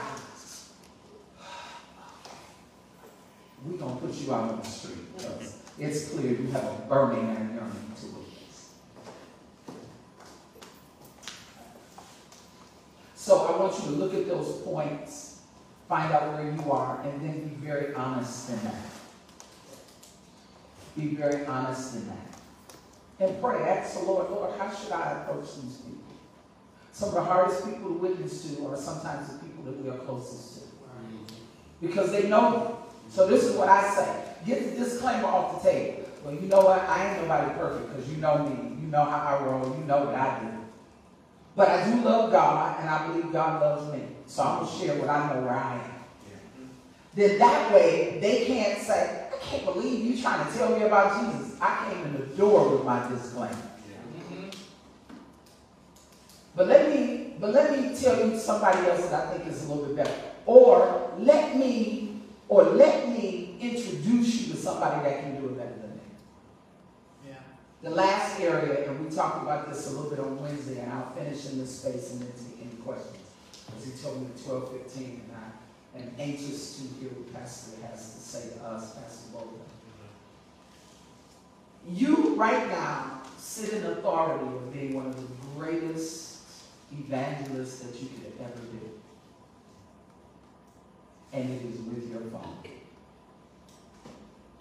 You have accessibility, however many friends you have on your Facebook page, on your Twitter page, you have accessibility to at least all of those individuals on a platform.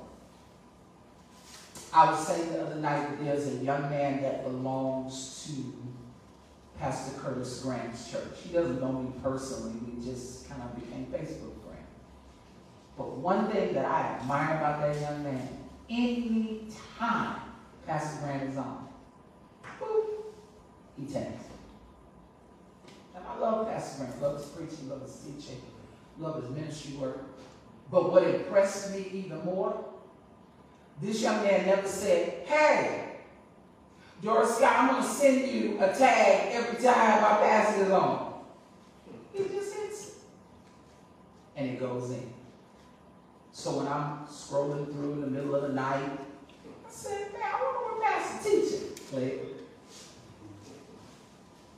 And I said I was going to make it my business to let Pastor Grant know the next time I see him. Pastor, I don't know what committee that young man works on. I don't know if you even know him personally. But I got to tell you, if you got a social media team, he needs to be on it. Because what he is doing is giving me a great opportunity. And he's sharing it with me. So if nothing else, up his prayer, click.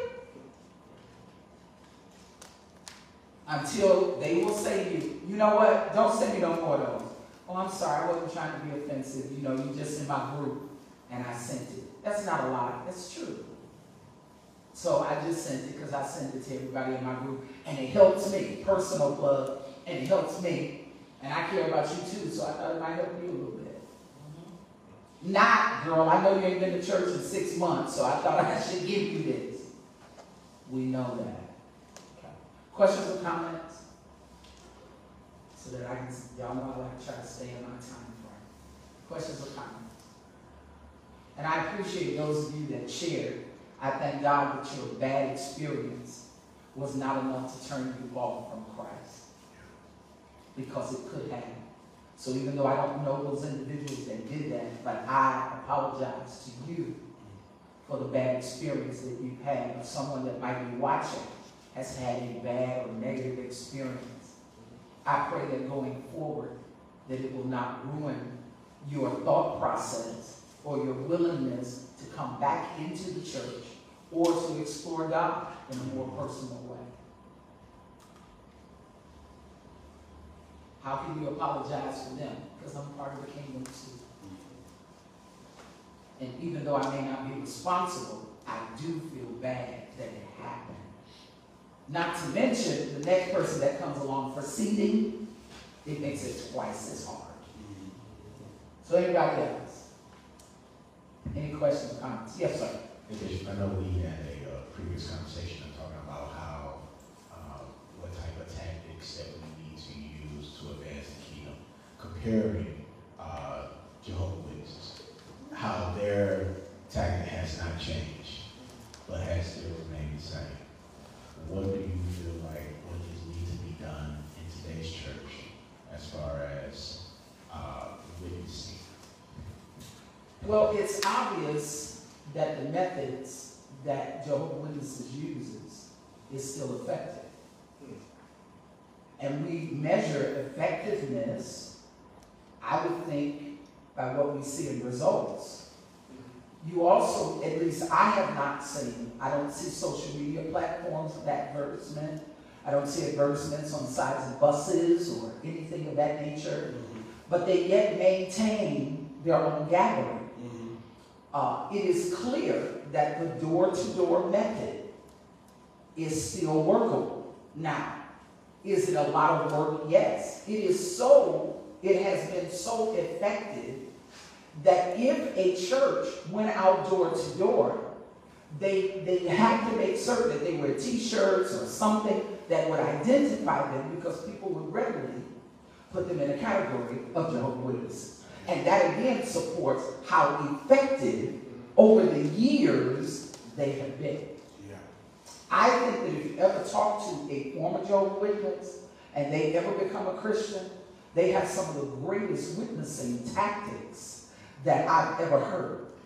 They do not approach you saying, Do you want to be a witness? As such, as a Jehovah's Witness. No. Many of them will ask you, Do you know God? Do you love Jesus? Mm-hmm. Well, I'm a Christian. How would I turn that down? So, yes, I think it is still very effective. I think that it becomes a great challenge because you have to have interaction with people. But I think even though we are a very digital society, I think by human nature, we enjoy contact. Now, the younger generation, your group, 30, 35, 35 and under, they may not have to have physical as such. But I think we are designed as human beings to have physical interaction. And I think that we've seen since the pandemic how disjointed we become when we don't have physical. I think it has even affected us adversely in even how we communicate with each other. Many people don't know how to talk to each other because in the culture now, we don't have to talk to each other. We hear, we hear in text and we hear in emails.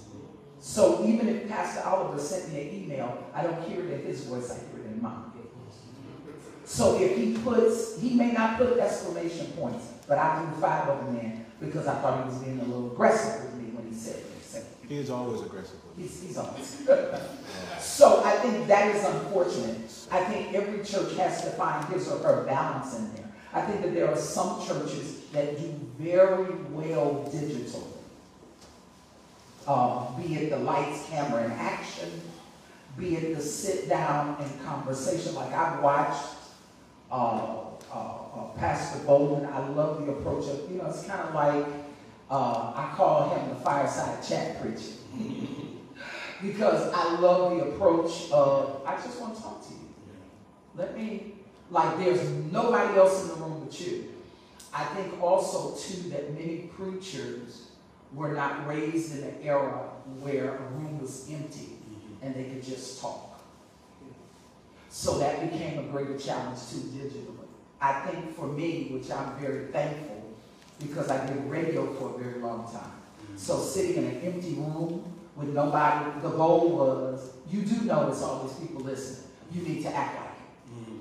So that was an advantage for me. But I still like the old school touch. And probably because I am old school. You know, I'm two months, three months away from being 61. So I like old school. Um, but I think that there needs to be engagement on both levels. I think advantage is you take some young people who are tech, technologically savvy, but you don't leave out those old people. So I like churches that have it digitally, but they will tell people you can call in. Because grandma might not get on social media. And unfortunately, sometimes young people are not as patient with older people who are not as savvy with technology. And so when they give us technology verbiage, like, did he say upload, download, or sideload? I don't know that. So, but, but, but, but I have to, I have to say, I think the method of door to door is still very good. I think there are some dangers that we look at, you know. Uh, certainly, I would advise everybody just readily go in someone's home because uh, we don't know what we are confronting. I think digitally is safer, but you can't be one-on-one at the bus stop. You just can't. You know, you can't you can't be the bottle of water on a 90 degree day. You just, I mean, there's nothing, there's nothing, there's just nothing like it. You can't, because they're going to remember that. You know, you can't be uh, giving diapers to a single mom that's having a hard time or baby formula. They're gonna remember that. You know, this. I mean, you just like even Sunday. You know, I watched you guys. You guys were out there, man. Y'all was getting serious about that corn talk. Mm-hmm. I mean, I was like, ooh, it's kind of personal. But it was great ministry, because now I get a chance to talk to you. If it ain't nothing but, I'm gonna beat you. So it's a great probability that the next time in church I ask you to move five chairs, you're more probable to do it.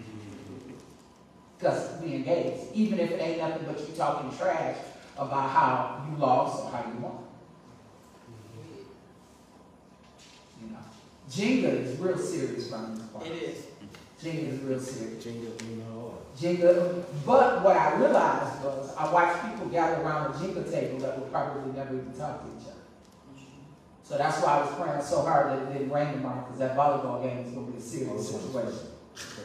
It's gonna be a serious situation. Even Pastor Marks is playing. It's gonna be a serious situation. Ooh. It's gonna be serious. Now, I don't know who's gonna be big day afterwards, but I'm taking my glucosamine tonight. that's it. Take it Here to we. Anybody? Yes, sir. Yeah, so, um, when I was growing up, uh, we had a, a soul winning team. I was, I was part of soul winning team, and, uh, we go door to door, teenager. Um, and so, my question for you is, you kind of answered a little bit, but in the twenty-first century, twenty, uh, two thousand twenty-two, what do you see our new and tools for evangelism? I think gatherings are good. Relaxed gatherings. Um, sure, we can open with prayer and things like that, but just relaxed gatherings. Uh, for lack of a better way of saying it, and this is what the Lord is now putting in my spirit, uh, do it the old school black way. We just gathered because we was gathered. We was having just because, you know, it's Friday night. Uh, uh, uh, some people in some families, Friday night was spade night. You know, fish fry night. Uh, hey, we just get together at Auntie House. What we doing? Frying fish, sitting out in the backyard, which gave us the opportunity. The old folks talked about all the things they did. The young folks ran around and played together. Uh, uh, uh, and we looked forward to it. We didn't have a name for the gathering. We just meeting up. We just meeting up. And then as we went on, generations after followed. Unfortunately, as many of those matriarchs and patriarchs have died off, we lose a lot of that. Uh, but I think it's even more critical now because uh, when I was growing up, we would sit down, we'd have dinner together. Now families are busy. You might have in a household, husband and wife, both are working, they're working different schedules, or even if one is working, uh, the kids got, one kid got soccer, another kid got basketball, so we grabbed the McDonald's.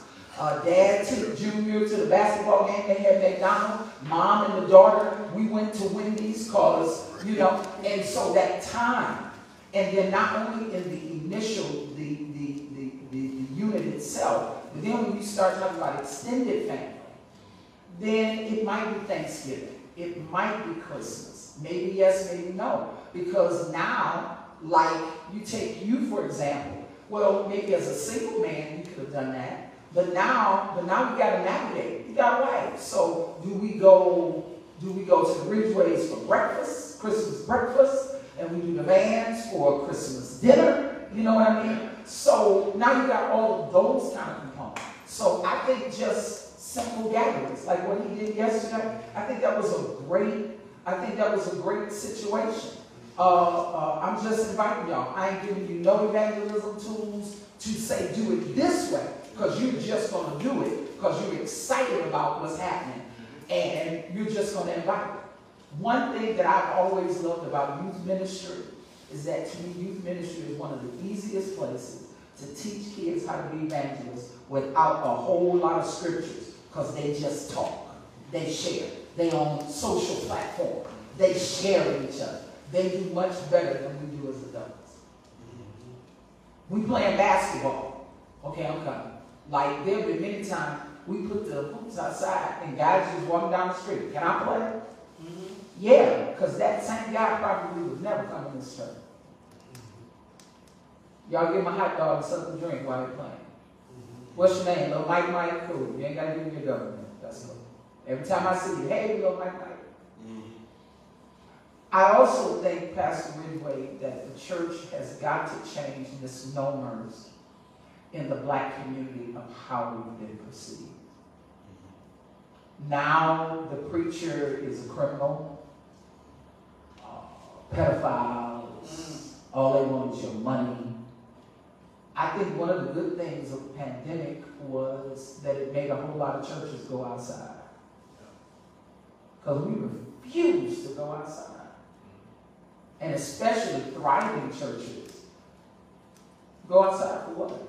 So people around the perimeter were never serviced. You know, like when you go in cities like New Jersey and stuff like that, heavy casinos, you'd see the casino light was blazing. And then you go three miles out and it was like the pit of poverty.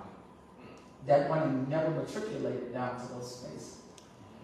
Uh, but y'all much better at it than me. That's just old school talk. Anybody? Anybody? Yes, ma'am. I, I just wanted to thank you for, um, actually going into detail on what, um, witnessing really should be, or evangelism should be, because growing up in the church, I had one way of thinking of evangelism, and it wasn't, and I'm like, I'm not that person.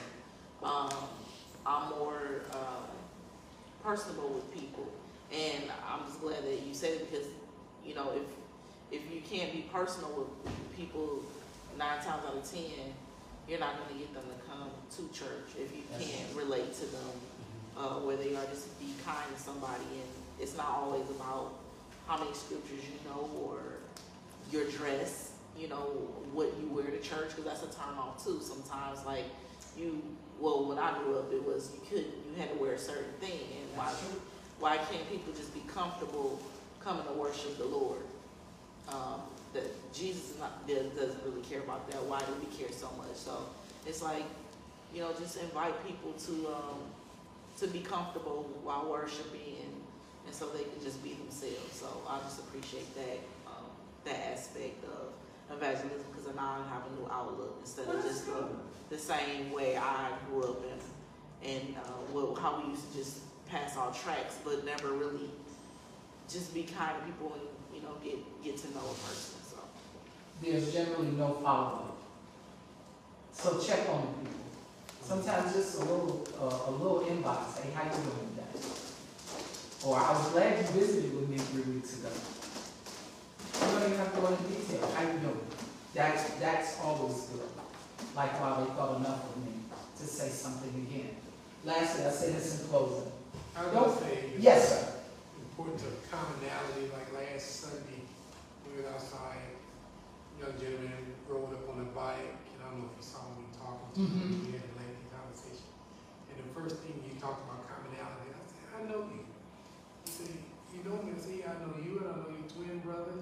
And we grew up together, we went to elementary school, we went to junior high school, we went to high school together. He said, yeah, I live in that house right there, second block, house. Wow. And we had to talk, and, and he was telling me some stuff. And I think listening is important to gauge where a person is in terms of where their walk is with God. And for some, like him, he was he, he has a lot of issues going on in his mind. And he said he doesn't step foot in the church, and he gave the reasons why. He lost a lot of his children who preceded him in death, you know, and that he fell downstairs and hit his head and suffered a number of strokes, you know. And I, but he said, but I'm the neighborhood watch. I go up and down the street riding my bike, and I look and I look and I see you guys in this lot and stuff like that, you know, uh, doing things. And I say, yeah, that's my church right there, you know, and I'm part of it, and uh, that's the bishop right there. And uh, then he said, well, he said, well, I don't go to church, but that's Pastor, uh, he said, um, Pastor White. Stan White? I don't know if you know him. He, knew you well. He said he had a radio uh, ministry and stuff. He named off the call letter for the radio station. I said, why don't you go and, and talk to uh, Bishop Scott and just, you know, let him know, you know, that you're refurbishing that church right there, that red church on the corner. I said, yeah, we went in that church a couple of times. And I said, 'cause I remember they had leaks inside. And I remember he said, yeah, I'm working on the leaks and stuff like that. He's planning on opening in um, December. But, uh, but sometimes the commonality and then listening to try and gauge where they are to figure out how you can try and witness to them, evangelize to them, and, you know, just give them some encouraging words, you know, when you don't know what a person is going through. And the flip side of that, my brother, he had a lot of anger because of, um, children and stuff don't call him like, I told him, we live in a whole total generation now where, you know, that, that camaraderie when you had the grandparents and the great grandparents, and you sat down and had Sunday, Sunday dinner and stuff like that. I said, this is a different generation, so, you know, you, you, you can, you know, hope to have a greater relationship, but, you know, you can't be upset with God because, you know, you and your kids haven't, you know, bonded the way that you wish that, you know, they would like we did with our parents, you know. Times are different, but, you know, and some of the hardest people to witness to and evangelize to are family members. Mm-hmm. Not only because they know you and you like, now you know my past, you know my preaching, you know my belief in my brother in California. You know, my brother, he was sent stuff, you know, and, and my brother in California feel like he's tearing me down because he's trying to discourage me from believing in my God because he said he don't believe in God, and God is this, God is that. Why are these things happening, blah, blah, blah. To make a long story short, we try to say, well, okay, well, sometimes we need to tune you out, man, because you're, you're causing harm to us and our belief because of the fact, well, my brother said that, because of what you're saying, you tear me down, and I gotta stay strong because I was through some times of having strokes and stuff like that. And now, you know, you, when you say negativity challenges my faith, and you, know, cause greater destruction in me, but I say all that to say that, yes, uh, one of the most important part of witnessing and evangelism is, is listening to try and find out what a person is in life and what they've been challenged with in their life and try and just encourage them, you know, and just to let them know one that you're listening to, you feel their pain, and that, you know, that God is there for you whenever you need him, you know.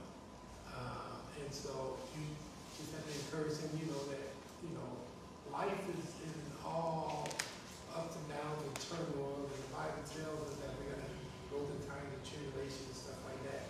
But, you know, that in the end, that, you know, God, God is really the answer, you know, to all your pain, yeah. Thank you, Pastor. I think that it was, well, I would say this in conclusion. I think, and we thank God that you were there for that brokenness, because that was timely. So we thank God for that. I say this as I go to my seat. Don't be judgmental of whomever God sends. However they come, and some of them may never change. But obviously, something that you're feeding them is working for them. So be receptive when they come. Welcome them. Don't worry about where they came from. Some of us know better where they came from because we've been there too. and some of us are still there. Yeah. But they're coming. So be nice. Again, we bless the Lord for Elder Carlton doing such a great job. Amen. Come on, y'all clap for him.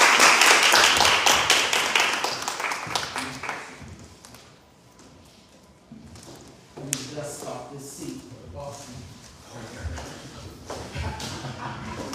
Come on, come on, clap your hands. uh, That's great, great spot. Really appreciate her and her knowledge and wisdom, uh, what she has shared for us today. Wisdom. Uh, so She's a true scholar. and She was gonna be, oh, that happened. She was like, oh, we can go here. Okay, So I was like, oh, here she goes. She's about to go deep. Here we go. Everybody get ready. But I want to take a chance. We're gonna have, uh, Pastor Rocco come up next. There is snacks over there. We can get you a muffin, uh, some fruit as well. There's some cookies over there, so please take advantage. Uh, we just want to make sure we are hospitable to you and everything, and everything that we do, we want to do everything in excellence, uh, certainly in excellence. So we appreciate you for coming out on this great Saturday morning. Uh, it's you and them, weather right here. We appreciate you for coming out and being with us on this service session as well. So, as you go ahead and uh, be ready to grab your snacks and everything. There is on the second page get chance, um, sow, sow into the Congress of Servants. Um, we do have unified, uh, uh, we are under, uh, Cash App as well, and Congress of Servants as well. So please, if you can take time, donate to us because we have a great conference that's coming up in less than two weeks. We will be having Bishop-elect Aaron McNair coming all the way from North Carolina, coming to preach. And then the phenomenal preacher extraordinaire, uh, Pastor Daniel Latmere, all the way from South Carolina, he will be coming and preaching and ministering as well. Um, this is, uh, all donations will be helping uh, towards our conference, uh, this student conference, uh, we do every year. I appreciate you, uh, as you sow, um, trust and believe is going to good grounds. We have done some great things already this year with our back to school event. Uh, we have our, um, Thanksgiving dinner giveaway where our goal is to reach out and serve over two hundred families this year. And we also have our Put a Smile on Child Space, uh, that's coming up in the month of December where we are going to be adopting children and making sure they are happy for this holiday season as well. And we might as well adopt Pastor Norman Oliver as well as he's, uh, he's not cooking. I have to talk to you. I have to get you while you eat it I don't want you to say anything. I have to get you while you eat it. Okay, that's that's where I can get him. All right. Anyway, but thank you so much as well for coming. So as he comes and as he prepared themselves to come at this time, I would like everyone to clap their hands as Pastor Robert Bolden come at this time to lead us and close us out in our worship experience. Amen. Oh, also, he, he's a, uh, he says he plays basketball. I don't know why he believes he plays basketball, but I'm gonna have to go and see him on the court. And yes, you too, Pastor Norman, as well. Yeah, want me to come sit down? All right, I'm come sit down and talk to him as well. All right, come on, clap your hands, as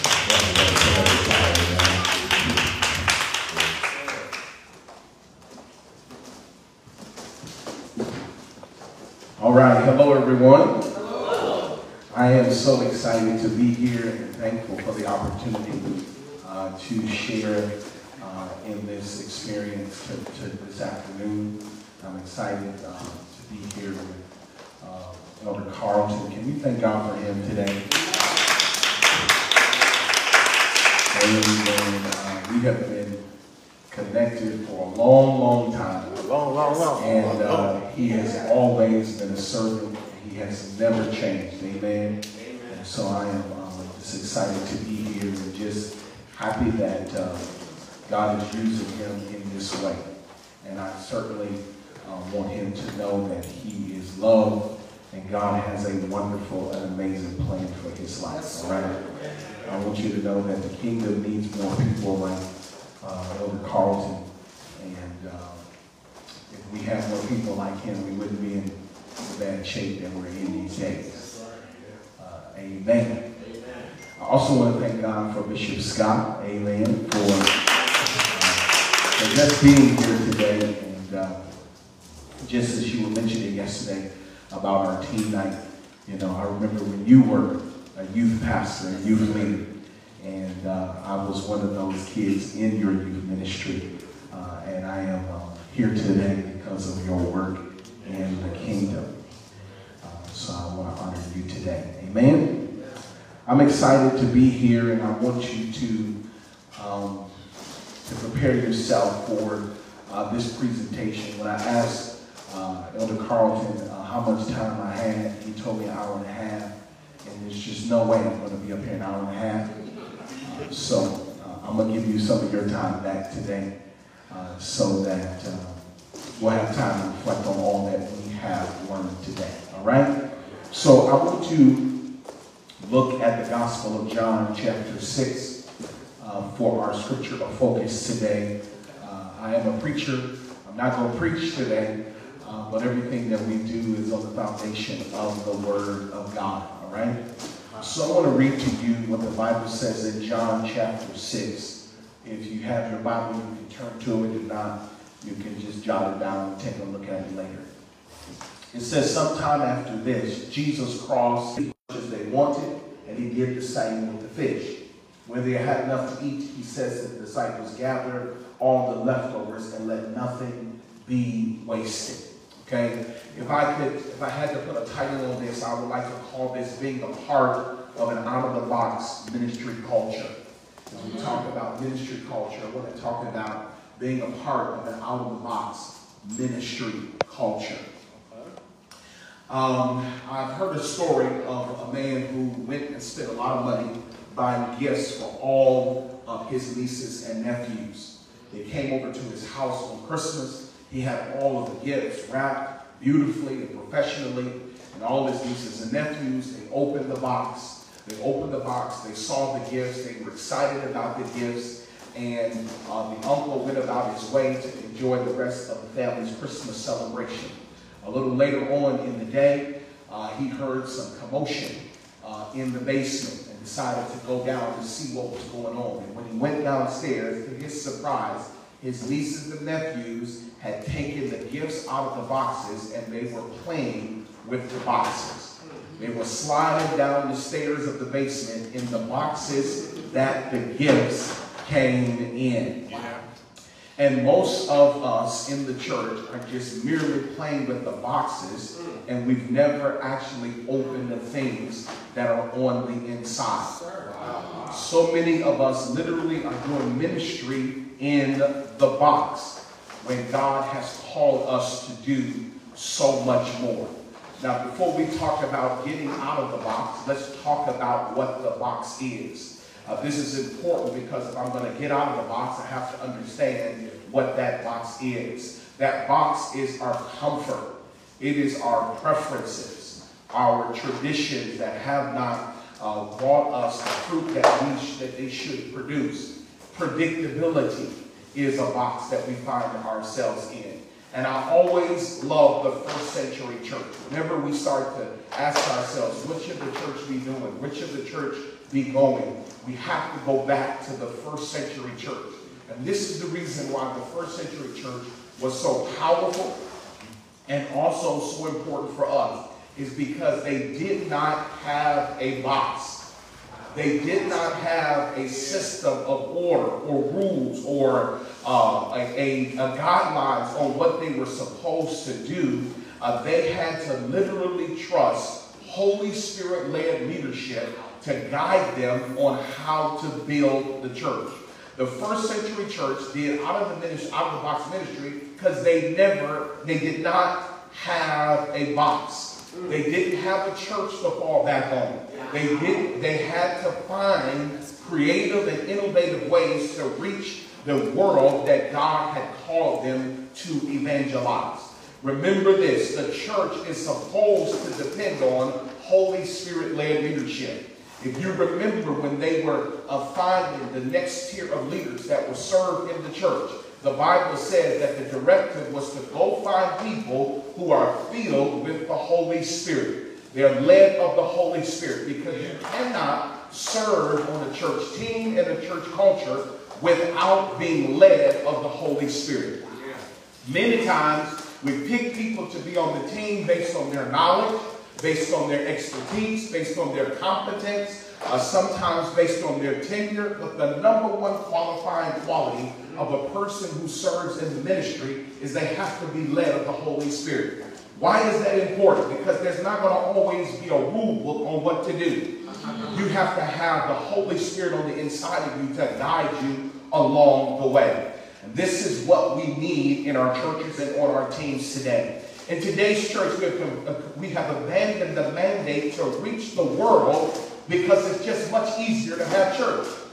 Wow. It's just much easier and it requires less of us to have church than it is to actually reach the world. You know, we can have some good church. All you got to do is get a hot song, a few cliches, and a preacher, if he got a good voice or he or she have a good voice and they can holler, we can have some good hot church.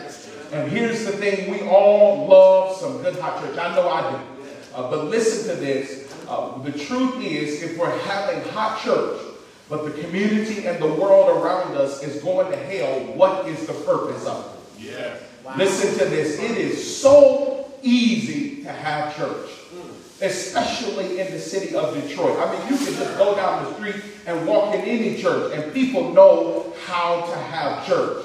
But it requires out-of-the-box ministry and out-of-the-box culture and people who think outside the box to actually be and to actually do what Jesus had in mind when he instituted the church. We, we are, uh, the question is, why are there so few uh, of us doing ministry out of the box? Or why, why so few of us have a culture of, of out of the box ministry? Because in order to do out of the box ministry, we have to deal with things that make church people feel uncomfortable. We have to do things that make church people feel uncomfortable. Out of the box ministry is about reaching the world with the message and the ministry of Jesus Christ. And when you start trying to do that, when you start trying to reach the world, it's going to make church people feel uncomfortable. Let me just say this. If you do not believe me, all you got to do is ask Jesus himself. Here is the thing about the ministry of Jesus. Learn this not from me, not from Bishop Scott, not from whoever your favorite pastor or spiritual leader is. Learn this from Jesus. In order to reach the lost, you have to make the found uncomfortable. Wow. I wish I had time to talk about that. Let me just say this. If church people feel comfortable, that probably means we're not reaching people who are not from church. Because what makes us comfortable, what makes us feel good, is not what a person who does not know anything about church or anything about God feel that, that what makes us feel good does not make them feel good. All you got to do is just think about the life and the ministry of Jesus. Jesus never had a problem with a person on the street. Mm, right. He never, you can read the entirety of the ministry of Jesus. All of his problems came from religious, what we would call church people. The Bible says these words, the common man heard him glad. Mm-hmm. You remember they came up to Jesus one day and said, they didn't come up to him, they came to his disciples and said, why does your teacher hang out with these type of people? Right. Why, why does your teacher spend his time around drunks and gluttons and tax collectors and people that are not from the way? Listen to this. Maybe the reason why Jesus was around them is because he didn't. He, they didn't make him feel comfortable in the church. Mm-hmm. I think we, we think a lot about how uh, uh, people in the world don't feel comfortable in church, and we forget Jesus wasn't welcome in church. Yeah, yeah. Oh, I wish I had time to talk about this. But remember these words. If we are not making church people feel uncomfortable, then we're not creating a culture where real ministry can take place. Part of our job is to make comfortable people feel uncomfortable and to make uncomfortable people feel comfortable. Yeah. Let me talk about that a little bit. When I when we stand to preach the gospel of Jesus Christ, when we stand to welcome people into the house of God, if if a person that has been going to church doesn't feel a little bit uncomfortable because somebody may have come in that don't look like a church person. That's challenging that person to think about how they, the, the kind of culture that they are creating or they, that they desire to create. There is something interesting to note here, and it is a caution, it is to caution those of us who truly want to be a part of a culture of out-of-the-box ministry, and that is to be careful. Watch this. We have to be careful because out-of-the-box ministry always exposes the Pharisees. I wish I had time to talk about this. If you want to expose those with a Pharisee mentality, then do out-of-the-box ministry. Out of the box ministry will always expose you to the people around you who really don't care nothing about lost people. Right. Oh, sir. I wish I had time to talk about this. Doing out of the box ministry will expose who really don't care about healthy marriages, who really does not care about holistic ministry. And sometimes, watch this, you got to be able to understand how to, how to expose the people in your culture who are not there for the main, the main mandate of the Church of Jesus Christ, which is to reach the lost. And, and I think that's why it is so important to talk about evangelism in these type of settings. Because we are called, we are here to evangelize. We're here to go out into the world. I hear people all the time talking about the world, the world, the world, the world. And I don't think we realize that the scripture says For God so loved the world. Right, right. See, we don't understand when the Bible talks about the world, it's talking about the systems of the world. When the Bible says we're not to be friends of the world, it's not talking about the people. Yeah. It's talking about the systems of the world.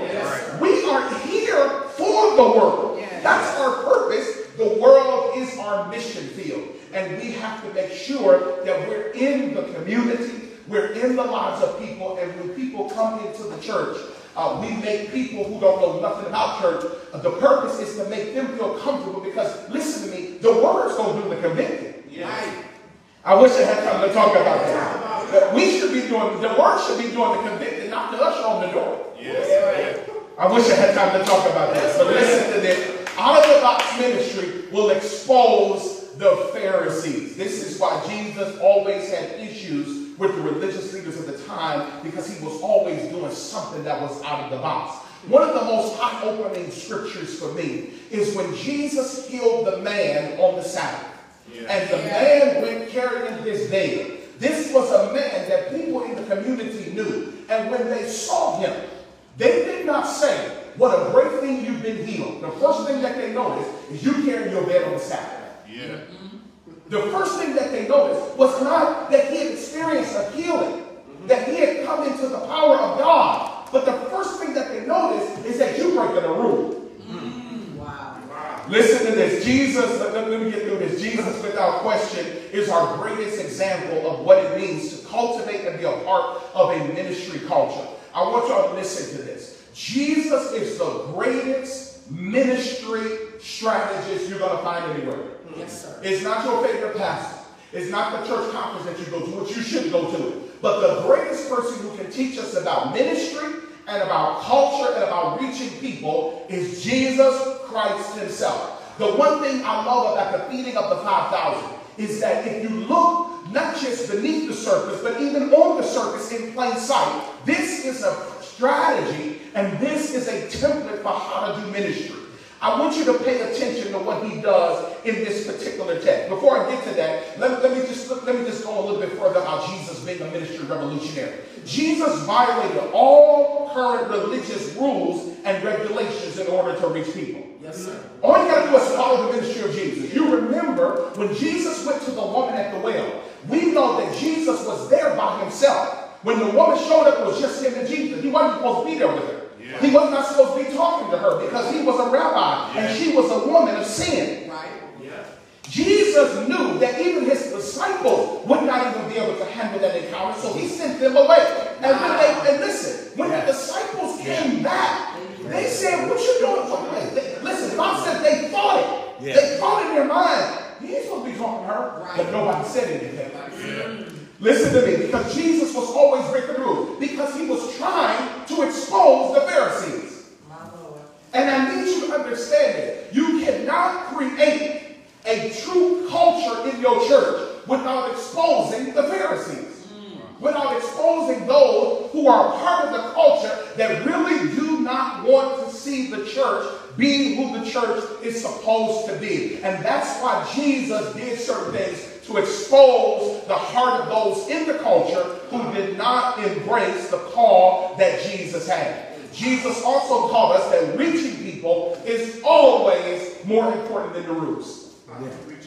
Reaching people is always more important than the rules. And listen to this, the church has continued to make rules that God did not make, and those rules cause the church to live in a box. Now let me talk about this, because this is important. We create rules because we're trying to keep the church in order. Mm-hmm. Many times the things that we've come up with across the history of the church that have become our cultural norms, they were things that were needed for the church to be effective in that time and in that era. And then we adopted it as law. And said it has to be this way.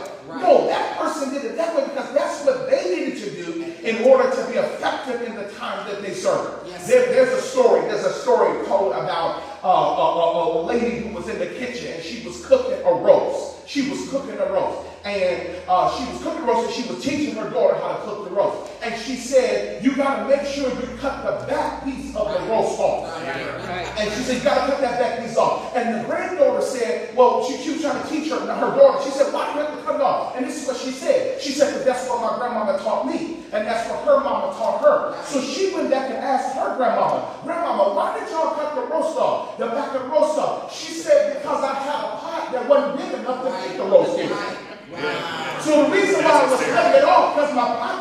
up their own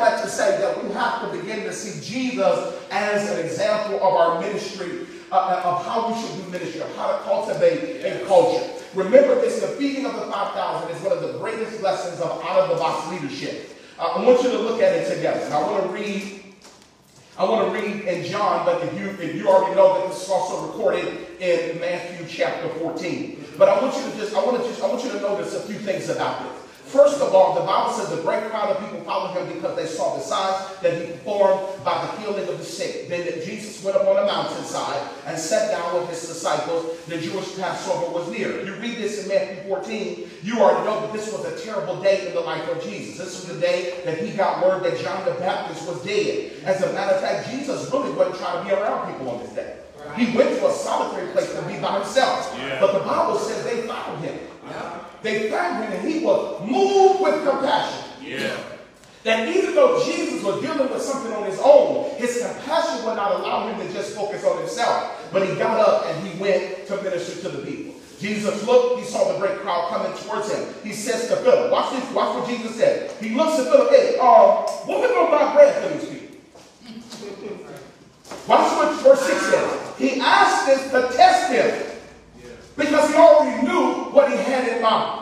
The reason why I love this is because Jesus is testing the people in his culture. Right. He's testing the mindset of his disciples. If I if I come to y'all and say, hey, what, what are we gonna do about this? Right. Just to see, what would you say? What would you, what, what ideas would you come up with? What is your mentality? Philip answered, watch this. It would take more than a half year's of wages to buy enough bread for these people to have just have a bite. Listen to me. Philip thinking about money. Philip is thinking about how we're going to finance this vision. Another of the disciples, watch this, Andrew, Simon Peter's brother, spoke up and said, There's a boy here who has five gold barley loaves and two fish. But listen to what he said. But how far are they going to go among so many? Right. He has a scarcity mentality. Watch this. Jesus is assessing this culture. He's trying to assess what's going on with these people. Let me tell you what I love about Andrew. The Bible said that they went out in the crowd to see what was in the crowd. Andrew comes back and says, What we found was a boy with two fish and five loaves. If that was some of us, we would have came back and said, We didn't find nothing. But Andrew was so in tune with who Jesus was, he said, This don't seem like nothing, but I'm going to take it to him anyway. Because I believe that maybe, just maybe, he can do something with this. And Andrew, listen to me, church, showed something that we must have if we're going to be a part of a team of, and a culture. And we must be able to believe that God can do something with a little bit. Let, let me get through here. Jesus says, watch this, have the people sit down. Everybody listen to that. Have the people sit down. Now you, you heard what the said, right? It was 5,000 men. Yeah. They believed that it was at least as many men, women and children as there were men. So that means we got 50, we got a crowd of 15,000 people mm-hmm. and 12 people trying to organize 15,000 people. Imagine the time that it took to get all of those people set down. One of the one of the accounts of this said he told them get a group of 50 and 100. Right. Yeah. Now, sometimes, watch this, you gotta learn how to use your sanctified imagination. Imagine the boy in the crowd trying to count to 50. Okay, 50 over here, 100 over here, and somebody come back count. Okay, it's only 49. Who made this group? Come, this your group, it's 49 people. I need somebody from this group to come sit over here with this group. I ain't trying to sit no group of 50 people. But my family over here, I want to sit over there. Can you imagine the nuances? Yeah, yeah. the nuances of trying to organize a crowd of 15,000 people. Remember this, that order and structure is always the prerequisite for a move of God. Mm, you can't have a move of God where there's no order.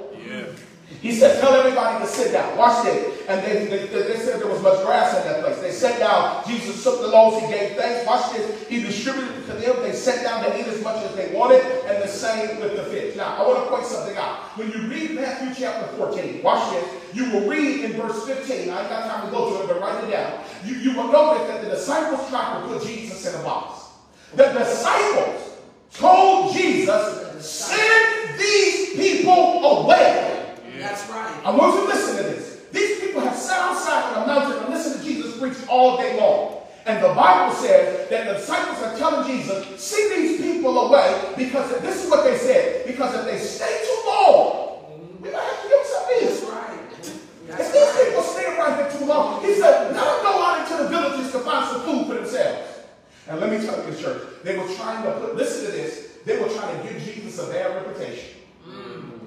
And how many times have the disciples of Jesus, watch this, put Jesus in a bad place? Gave, given Jesus a poor reputation. But Jesus refused to be put in the box and displays for us what it, what it means, what, what's a thought pattern, what's the, what's the processing of a person who has been called to be a part of an out-of-the-box ministry culture. Now, I'm almost finished, I really am, but I want to take a few moments to give you some keys from this text about what out-of-the-box ministry is all about. Here it is. The first thing you've got to understand is that ministry is about more than preaching.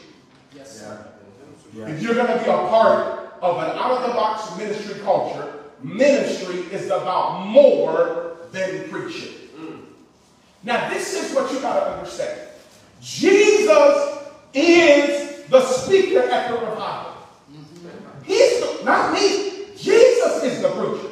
And Jesus is saying, I have to give these people something more than just the word. I've got to give them something that they can take from here that can that, that will make this a memorable experience from for them beyond just the word. Remember this. When, when, when I heard Bishop Scott talking about if you give somebody a box of formula, if you give a mother in need a case of diapers, she's going to remember that experience. Listen to me. If you give somebody, if somebody pulls up to the church and somebody greets them outside and don't shango them to death, but they just say hello to them and they welcome them and they say, hey, do you like basketball? They will remember that. They, they will never forget that. They will leave with a piece of something in their soul that reminded them of, of there's a place somewhere where somebody treated me kindly. Somebody did something for me. And let me tell you something. When you can be a part of a culture that shares the love of Jesus Christ in a tangible way, let me tell you something. That blows people's mind. Generosity, no matter how big or small it is, it blows people's mind. You know why? Because we know how selfish human beings are. We are human beings. We know that our mindset is on my fault and no more. So when somebody goes within their resources to turn around and do something for me, that automatically says, wait a minute. That, that's surprising, that's shocking because I know that human beings are, go into self-preservation mode. And for you to go beyond yourself and to do something for me, that's a miracle. Can you imagine? Listen to me. When 15,000 people left that meeting, not just talking about the sermon that Jesus preached, I don't know what Jesus preached that day. You know, I'm pastor of Baptist church. So maybe Jesus up there was like, I died. and I went in the grave on Saturday. I wish I had a church to do it on. I don't know. They, I don't know what the sermon was that Jesus preached. I got up with my power in my hand. But this is what I want you to know. You know, you, you will know what I promise you they didn't forget? That Jesus fed them fish sandwiches. Let me tell you, so we went down to that church. Now you ain't gonna believe it. They had the best fish sandwiches we ever heard. Yeah. Watch the church, and people come back to Jesus. I want you to know this. The Bible says the people came back, and Jesus looked at them and said, "Y'all back because I want some more fish sandwich." Listen to me, church. But I'm gonna tell y'all this. It is the it is the it is what we give people beyond the sermon that opens up the door for us to give them the bread of life. Yes, sir. I wish I had time to talk about this. I, I had a lady that come up to me. There was a group of people that walked up to me after service, and we had had a, a special day, and uh, it was the pastor anniversary Sunday, and um, uh, it was uh, I, I have no shame in my game. We had crab legs at the pastor anniversary because I want crab legs. And I only have, listen, I only get one pastor anniversary Sunday. I'll get one Sunday a year for my anniversary, and I can sell that all I have what I want on my anniversary. So I told the committee, I want crab legs.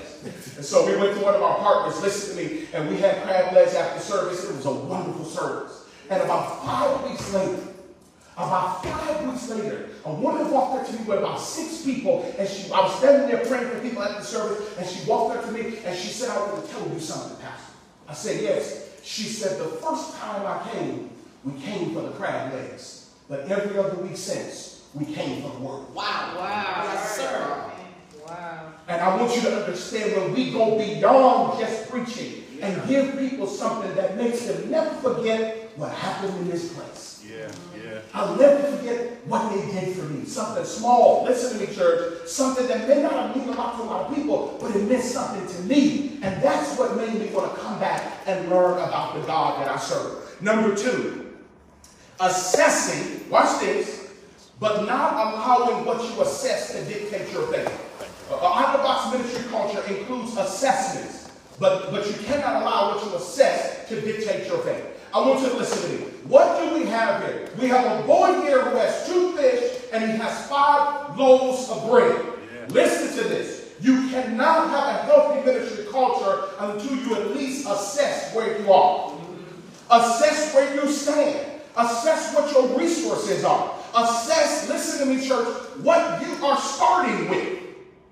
You got to assess where are we? Where, what, who can we reach right now?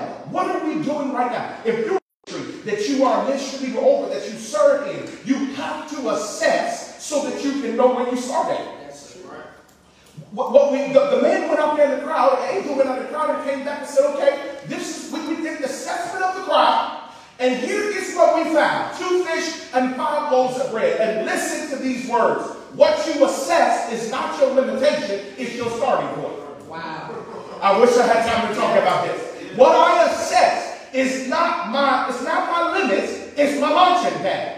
And many times we get discouraged by what we pick up in the assessment. But you gotta know where you starting at. You gotta know what, what you started with. I grew up with, I used to hear somebody say like this, you gotta give God something to work with. What you have, what you get receive from your assessment is what you work with. It is not your limits, it is where you're launching from. But you gotta have an assessment if you're going to truly become an impactful ministry culture. Number three, understanding that life is the greatest producer of out-of-the-box ministry.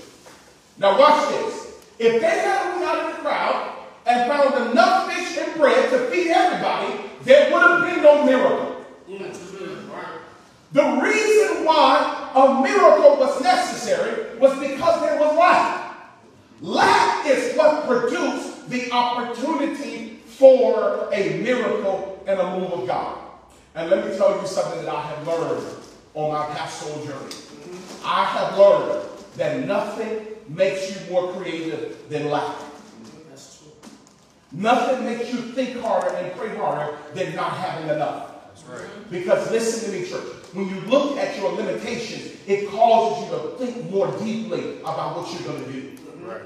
About how you're going to do it. About what your priorities are. Listen to this. Let me tell you this. If all you got, if you got a bunch, if you got a bunch, you got options.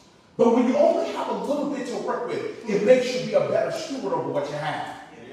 I wish I had somebody who knew what I was talking about. I know some of y'all don't know nothing about this because I know this ain't your reality. But you know how when you first get paid, when you first get paid, listen, whatever, whatever's available, that's whatever you want, that's what you're going to eat on that day. When your check hit the I know y'all don't know about this y'all don't live like this, but for some people that's watching online, listen to this. You know, on your payday, you eat what you want on your payday. Absolutely. Listen, listen, hey, I'm going to give you a steak because that's what I want. But the day before payday, I wish I had a church. You got to get a little bit innovative on the day before your payday. Say, okay, what are my options here? I a little bit more careful. I wish I had a church here. You be at, you be at the, uh, you be like, okay, wait, I can't get that. That, that adds up to, uh, hold on. I got three seventy-nine. Right. Again. For three seventy-nine. America. Because here's what I want you to understand. That lack makes you think harder. Lack makes you more intentional. Listen to me, church. I have been blessed uh, to be able to uh, pastor a wonderful church called Central Baptist Church. And a lot of times, you know, I've been, I've been pastoring this church now for nine years, and I thank God for my journey and all that God has done. And God has done some amazing things. And uh, people see what God has done, and they say that's awesome. But they don't understand I started with nothing. But let me tell you something. Lack made me more intentional about what I could do. It made me pray more. It made me seek God's help. Watch this. Let me just tell you this. The fact that they didn't find enough is what made them come to Jesus and say, what can we do with this? I wish I had time to talk about this. Sometimes when you don't have enough, you don't even talk to Jesus about it. But when you don't have enough, that's when you need God to give you some direction and some guidance to say, Lord, this is all I have. Teach me how to use this for your glory and for your honor. Watch this. Number four, knowing that ministry always starts with what you have. Listen, that, that's a segue from, from the third point to the fourth point. Ministry always starts with what you have. Remember this about God. God always starts with what you already have in your possession. And sometimes we can get so caught up in what we don't have that we miss the miracle in what we do have. Listen to this. When you're going to be a part of an out-of-the-box ministry culture, you got to realize God can take what I have and he can do something amazing with it. God can do something amazing with this little two fish and this little, this, this five slices of bread that I got. If I give this to the Lord, God can do something with this. Cultivating an out-of-the-box ministry culture is about reminding yourself. It is about never forgetting that what I have is enough for God to do something with. Yes, Lord. It's enough for us to use to do something amazing for God's kingdom. Number five, understanding the out-of-the-box ministry does not mean out of order. Yeah, out of the box ministry does not mean out of order. I want y'all to listen to this. Uh, there's a book that, that I read years ago. It's, it's, it's one of the most impactful books that I've ever read. It's called Orbiting the Giant Hairball. Okay, it's called Orbiting the Giant Hairball. And uh, what the book is about, it's a creative book. It's written by uh, the former creative uh, director of Hallmark Cards. He was the creative director that came up with the strategies and game plan for Hallmark Cards. And his book is called Orbiting the Giant Hairball. And the hairball represents the system and the norms of order. Okay, imagine a ball of hair. Okay, that, that, that, that's what the hairball it, it represents the system of how things operate, about how things go. And he, he makes this argument. This is the argument of the book. You cannot abandon the hairball because if you go too far from the hairball, then you will get into a space where you are disconnected from, from origin. You're disconnected from what is right. But you also can't live in the hairball because living in the hairball will limit what you can do. So he, he introduces this concept of orbiting the hairball, of staying attached to the hairball, but being uh, far enough from the hairball where you're not limited by the hairball. The reason why that's important is because as a church, we can't just do anything. Okay? We do have to stay connected to the Word of God. We do have to stay connected to uh, what the true identity of the church. But we cannot let people limit us to what has been done. Because my Bible tells me God wants to do a new thing. So what I got to do is make sure I stay attached. I got to stay attached. I can't just do anything that I want to do. I got to stay attached to what God has said. But I cannot let people create a ball that, that makes me stay blind to what is going on outside of the hairball, outside of what is going on. And so I got to be out of the box, but I can't be out of order. I wish I had time to talk about this. I got to be out of the box, but I can't just make up anything. I can't just get up in the pulpit and say, I'm just going to start talking. No, you got to get something out of this book. I wish I had the church to do it. I can't just get up here and be like, you know what, I, I want to talk to y'all about flowers today. and you know, the flowers is this, that. No, no. I have to make sure that I'm, I'm attached. I'm attached to the, the, the, the standard, but I also have to make sure that I don't let anybody put me in a box. And then I close with this. Number six, if you're going to be a part of Out of the Box ministry, be prepared for what God wants to do. Be prepared for what God wants to do. Listen to these words. He already knew what he was going to do. Let me, let me reiterate these points to you. First of all, you got to understand that ministry is about more than preaching. You got to learn how to assess, but do not allow your assessment to dictate your faith. Remember, it's not my limits, it's my launching pad.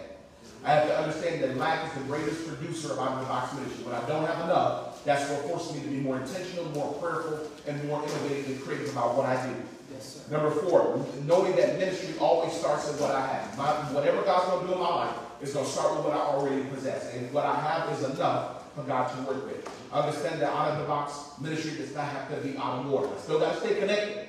I still got to stay attached to what God, uh, God's word says. And I got to make sure that I don't go too far off the path, that I'm so far that nobody even knows what I'm doing and where I'm from. But I also have to be prepared for what God wants to do. Let me tell you something. You are never going to find more closed-minded people than you're going to find in church. Ooh, Jesus. I'm trying to tell you. We are so closed-minded. Right. And I have to say this, as pastors and as leaders in the church, we will be held accountable for letting people limit God to what they think. If we sit up in the pulpit as the person who's supposed to be the pastor, supposed to be the spiritual leader, supposed to be on assignment from God, and we let people limit the move of God to what they think is possible in their minds, that's a neglect of our duty. It's a neglect of our assignment. The Bible says Jesus knew what he wanted to do. Imagine if Jesus had said, okay, Philip, we ain't got enough money. Cool, let's go home. Wow. Imagine, listen to me, church, if the other disciples said, what, what, where are these going to go in front of so many? You right, man, it ain't enough. Go tell the people go home hungry. Jesus is the leader of these disciples. It's his job to challenge their faith. It's his job to make them to see, to help them to see beyond where they are. It's his job. He is the leader for a reason. He has been, Jesus is the leader of the disciples because he's trying to train them because they got to take the church on when he ascends to heaven. And I've got to make sure that they understand that I'm trying to do something. And sometimes we forget to tell people that Jesus is trying to do something here. He already knows what he wants to do. And sometimes in our cultures, in our church cultures, we never ask the question, what might Jesus want to do here? I know what you want to do. And I know what you want to do. And I heard what you want to do. But have we paused to ask ourselves, maybe Jesus wants to do something here? Can I tell you something? He already knows what he wants to do in your ministry. He already knows what he wants to do with, with the Congress of Servant, with Word Restoration. With, God has a plan for your ministry. And we go, we're going to create a culture, there has to be an openness, not just to what we want, but there has to be an openness to what God wants to do. Remember this. If Jesus had did what the disciples wanted, they would have sent the people away hungry. And at some point, you got to ask yourself this question. Do you want to do what God wants done? Or do you want to do what you want done? Or do you want to do what makes people feel comfortable? Listen to me, I, I want to close with this. We're living in the time, in this era that we live in. We live in an era where there's a negative view of the church. Okay? We live in an era where pastors don't even want to say they pastor. What you do for a living, I work for a nonprofit. Right, right, nonprofit. Because you don't even want to say you're a pastor, because as soon as you say you're a pastor, as Bishop Scott said, they think you're a thief. They think you're a pedophile. Listen to me, church. They, they think you, you, you're, you're, you're not approachable. They think that you're arrogant, that you're pompous. We're living in a time, listen to me, in a culture where there is no appreciation for the church. And I hear people saying that all the time. People don't respect the church no more. And we say that. But most of it is our fault. Right. Because guess what? We went up in our buildings and said, this our social club. This for us. This is where we make ourselves feel important. Because I'm it. Yep. Yep. Now realizing that deacon don't mean power, it means servant. Right. That's right. Yeah. That's right. Deacon don't mean sit on the front row with your tie. Deacon mean go downstairs and mop the floor. Right. Right. Oh, I wish I had a church that knew what I was talking about. You do know that the scriptures that we get deacons from came from a text about serving, not being in charge. That's right. Right. The role of a deacon, listen to me, church, the court, if we, if Act 6 is our foundation, the role of a deacon is to make sure that people were being served. Make sure that people were not being neglected. To be serving the tables. I wish I had a church. And let me tell you something, to church, deacons don't serve tables, they direct. That's right. They point fingers. Well, how do we get here? Right. How do we get from serving the tables to make sure that one group of people were not being neglected to now we in charge? It was never supposed to be that way. And then we sit up and we wonder why people have a negative view of church. Mm. Listen to this. We've created a box. We created our own box. The church is our box. It's our sphere of influence. Mm. It's where we have power. It's where we do what we want to do. It's where we come in and feel important. If there's no other place that I can go and feel powerful, listen to me, I can go to church and feel powerful because I don't feel powerful at home. Right. Don't- My kids don't listen to me, but when I come to church, I feel powerful Right. because I'm a leader in the church. Right. And we have created a box. And then when people come from the outside and walk in, in the doors of the church, listen to me, and they don't fit in our box. Right. They don't dress like us. They don't talk like us. They don't walk like us. And then as soon as they come in, this is what we do. We start training them to act like us. Yep. The Bible says you go a thousand miles to recruit a disciple, and as soon as you get one, you turn it into ten times as much of a devil as you are. Wow. Because when people come to church, we train them to be like us. Let me come on in here so we can show you how we act in this box. Mm. Let me train you about how we do things here instead of sitting down listening to them. Because we're here to serve them. Mm-hmm. And so here's the thing, y'all. We got two choices. It's just this simple. Either we're going to stay in our box mm-hmm. and let a generation die and go to hell. It's just this simple. It's not about pews. It's not about names. It's not about buildings. It's not about bulletins. It has nothing to do with that. It's whether or not we're going to be so committed to what we want that we're okay entire generation not knowing God and dying and not going to purgatory, going to hell. Or oh, we're going to say, I'm going to get out of this box. Listen to this. And whoever that has to expose, they just have to be exposed. Listen to me so that a generation can come to know the Lord. Yes. And I want you to listen to me. The culture that exists in our churches have never been more important than they are today. Because even if you get somebody to come in the door, they already come in with a negative mindset about church. They come in reluctant. They come in, let me tell you something. We live in a world, listen to this, where negative stuff about church is on people's social media timelines every day. And when you see it come up, it's the first thing you see. Go to the comment. See, that's why I don't go to church. Yep, yep. The first thing that they say. You ain't never heard about it mm-hmm. say, see, that's why I don't go to Walmart. But it says, see, that's why I don't go to church. And it's never been more important. Listen to this. It's never been more important than it is today than to know what people are going to experience when they walk in the doors of our church. Mm-hmm. There was a story told about, this is a, a real story about a, a woman who came to the church. She said she came reluctant. She said she woke up in the morning and she was going through something really difficult in her life.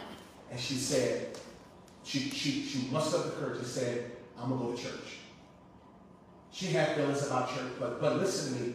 God had touched her heart. And she said, I'm going to go to church. She walked into church, and because this was her first time being there in a long time, she, she, she, she was a little uncomfortable, and the church had a balcony. And she wanted to go sit in the balcony because she wanted to be there, but she was a little uncomfortable, so she wanted a little bit of, of, of distance to get make herself a little more comfortable. And she went to go open the door to go in the balcony, and they told her, you can't sit up there. Hmm. And she says, well, okay. And then she went and sat somewhere else, and they told her, oh, you can't sit there either. So then she goes back out of the lobby to try to regroup to see what she's going to do. And she sees another gentleman who comes into the church. He goes to try to sit in the balcony as well. She saw him. She, tried to open the door. She told him, well, you can't sit there. We, we can't sit in the balcony. And then, listen to me, the two of them walked out of the door together because we had a church rule that said you can't sit here and you can't sit there. Wow. And a woman who came looking for Jesus. Wow. When she came looking for a relationship, she encountered a rule. Mm. She encountered a rule. Mm. And she walked back out the door. And there's never been a time where it is more important than ever before to ask ourselves this question. What type of culture is in our churches? We have to ask, what is the culture? The culture, listen to me, is the, is, is the, is the smell of your church. Not your cologne, what you really smell like. And if there is no intentional effort being put into what the culture is, then that means you probably got a bad culture, because good things don't happen without effort. And we have to ask ourselves that question. When somebody walks into my church, what's the culture that they experience? As Bishop Scott said, when you walk into church, you, you can't have a kind, loving pastor and mean people. The spirit of the pastor has to be on the people. And sometimes the people mean because the pastor mean. But I have to ask myself, what is the culture of my church? When people walk in the door, do they experience love? Are they embraced? Are they judged? Are they forced to fit into a box that we have created? Or do we have a culture that is the opposite of what a person would experience if they came in contact with Jesus?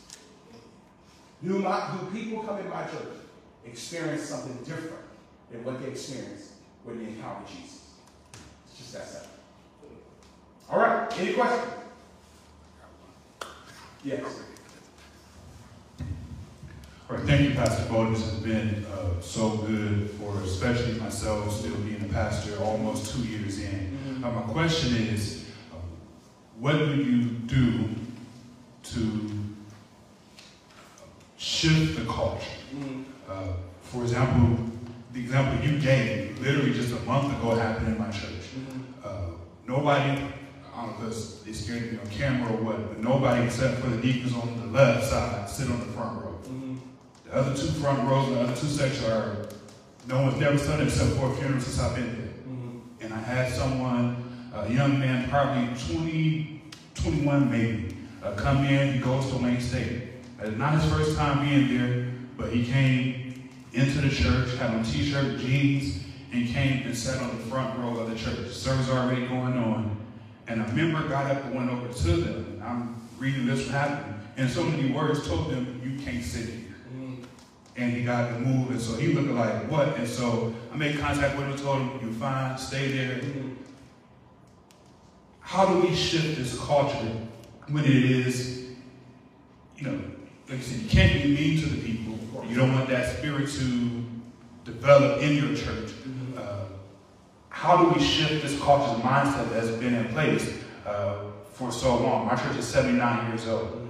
Uh, how do we shift this mindset and culture in the church uh, where, you know, you, you have people that serve you, uh, you know, but you may say, well, you know, yeah, I can take them out of that role, that place, and then it'd be empty. But then there's, you know, you care about the person too. That may be all they know, serving in that role. So how do you shift culture at the same time, be mindful uh, of the people too? Well, I think the first thing is to always do everything from a place of compassion. Even when you're dealing with people that you don't always agree with. You know, as a pastor, of the, being a pastor is a tender touch. It's a heart that you have. And you have a heart even for people that you may not agree with. You know, I can't be in the church treating people like dirt because I don't agree with them. I'm a pastor. Right, right. The Bible says we are to be an example the way we live and all the lists that, that Paul gave Timothy. And so we start with compassion. But in that situation, I think what you did was the right thing. You go to the person after service is over and say, hey, you know, I see that you were trying to sit here and then, you know, I, I apologize if it makes you feel any type of way. You know, we want you to, I want you to personally know that you're welcome here, blah, blah, blah, blah. But the next thing that you have to do is you have to challenge people through the Word of God. Okay? This, you can't challenge people through what you think. It has to be through the Word of God. I will never forget when I became the pastor of my church. Nine years ago, Pastor Curtis Grant came to be a part of my installation. This is what he told me. He said, the greatest power you have in your church is the power to preach. He said, they can tell you what you cannot do, can't do this, can't that. He said, but one thing that's going to happen is every Sunday you're going to get 30 minutes, 45 minutes to open up that Bible and to preach the Word of God. People change through the Word of God, Yeah. not because of what you said. Okay? They change because you teach them the Word of God. The Bible says that when you come into the house of God, don't show nobody favoritism when they come in. If a man comes in and he got a nice suit, don't tell him to come up to the front because he got on a nice suit. The Bible says don't do that. So, so what you do is you show them in the Word of God. And people who are truly impressionable by the Scriptures, they will change. And the ones who won't, they're not like you, they fight the Bible.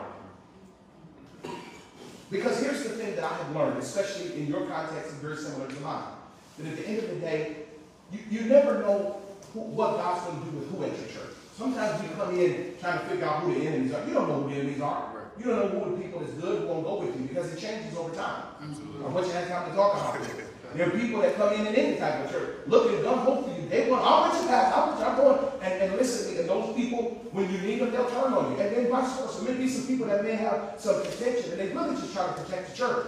Because they don't know you like that yet. And, and they don't mean no harm, but they're, but the, the spirit and the power of God can move them. And so the greatest thing you have is the power to preach. And I believe this in my very soul. You cannot play with the whole pulpit. The preaching hour has to be taken seriously.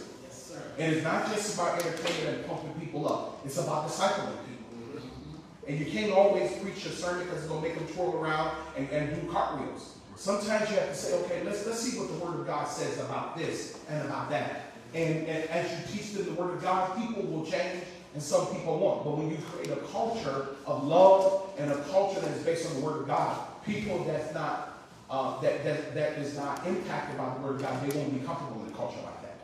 And so you don't push people away, and I, I know you didn't do that. And you don't force people to change because as you said, they, that may be all they know. And sometimes they just don't understand. But tell them what Jesus said. Cool? And, and let me, say one more thing.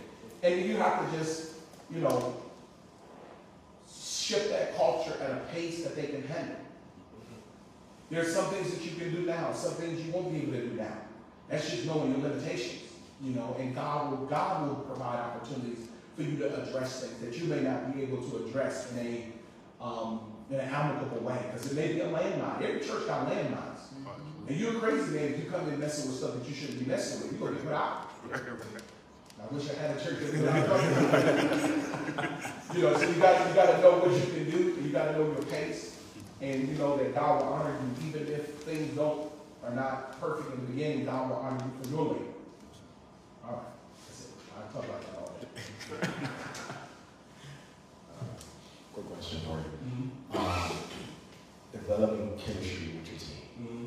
Uh, what tips would you suggest on building chemistry on the team? I'm going to reference the best team ever in NBA history, 2004 Detroit Pistons. Mm-hmm. Okay. Chemistry. Yeah. Okay. How do you develop chemistry within your team with all different types of characters, individual backgrounds, different types of hurt, different types of pain, and different types of future settings? How do you develop it? Well, I think it's um, um, well, I think the, the main thing is that the leader is ultimately the person that sets the culture for the church. Okay. Second of all, there has to be a sense of commonality. What was discussed. The Bible says they had all things in common. They shared all things. Commonality is a foundational principle of a church. Okay. You cannot have a church without commonality. It's not a church. They have all things in common. That's how we, that's what makes a church so unique, is because you come from here, I come from here. When we come in here, we're a family, we're all the same. Okay? A, a- church does not work without a sense of commonality. You can have a GED, I can have a PhD. That don't mean nothing when we come here. We're all God's children. And so I think the first thing is commonality. Second of all, it's the time that you spend with each other. You know, you have to spend time with the people that you're on the team with so y'all can get to know each other. So you can know what you like and what you don't like, what, what may be a, a, what I call a landmine for you. This offends you. So I'm not gonna say that because that offends you. I'm not gonna, uh, you know, uh, talk to you this way because I know you got some trauma in this area. But that only comes from time that you spend with each other. When you spend time with people that you're on a team with, you learn them and you learn how to be in a relationship with them because you can't treat everybody the same. Like we can talk about basketball because we like basketball. I can't just think just because somebody's a dude that they like basketball, he might not like basketball. But you and I can connect on the level of basketball. When I go over here to this gym, he might like politics. And I can talk to you about that. It's about uh, becoming all things to all people that I may be able to win some. And then ultimately, it's about care. You have to care for people. You have to genuinely love them. I don't just serve them, I care about you. I care about your family. I care about your health, your mental health, your physical health, all of that. And so I think it starts with commonality, and then it, the, the second thing is time. It takes time to build chemistry, and then a place where you genuinely care about them. And if you, if people feel cared about, they'll do anything in the world. Like like Bishop Scott said, if you give somebody uh, some uh, a bottle of water, and you help them out. The next time you ask them to help you carry five chairs, they're gonna do it because they know you care about them. You know, I mean, I feel like carrying these chairs. But you know what? You know, Elder Carlton, he I'm going to help him out. You can you cannot lead a team without care. You cannot be a person that's, that just dictate to people what, what to do.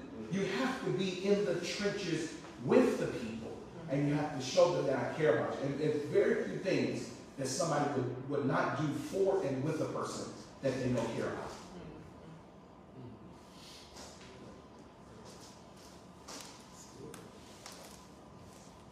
Anything else?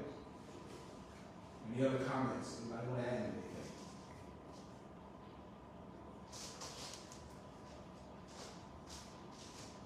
Good teaching. Thank you. Can we, can I do a quick prayer before we leave? Oh, okay. For, for my coach. Yeah. Dear God, thank you so much for this opportunity that we've had to sit together and to, to share in your word and to see you not just as Savior and friend and Lord, but to see you as leader of a team and a culture of your own.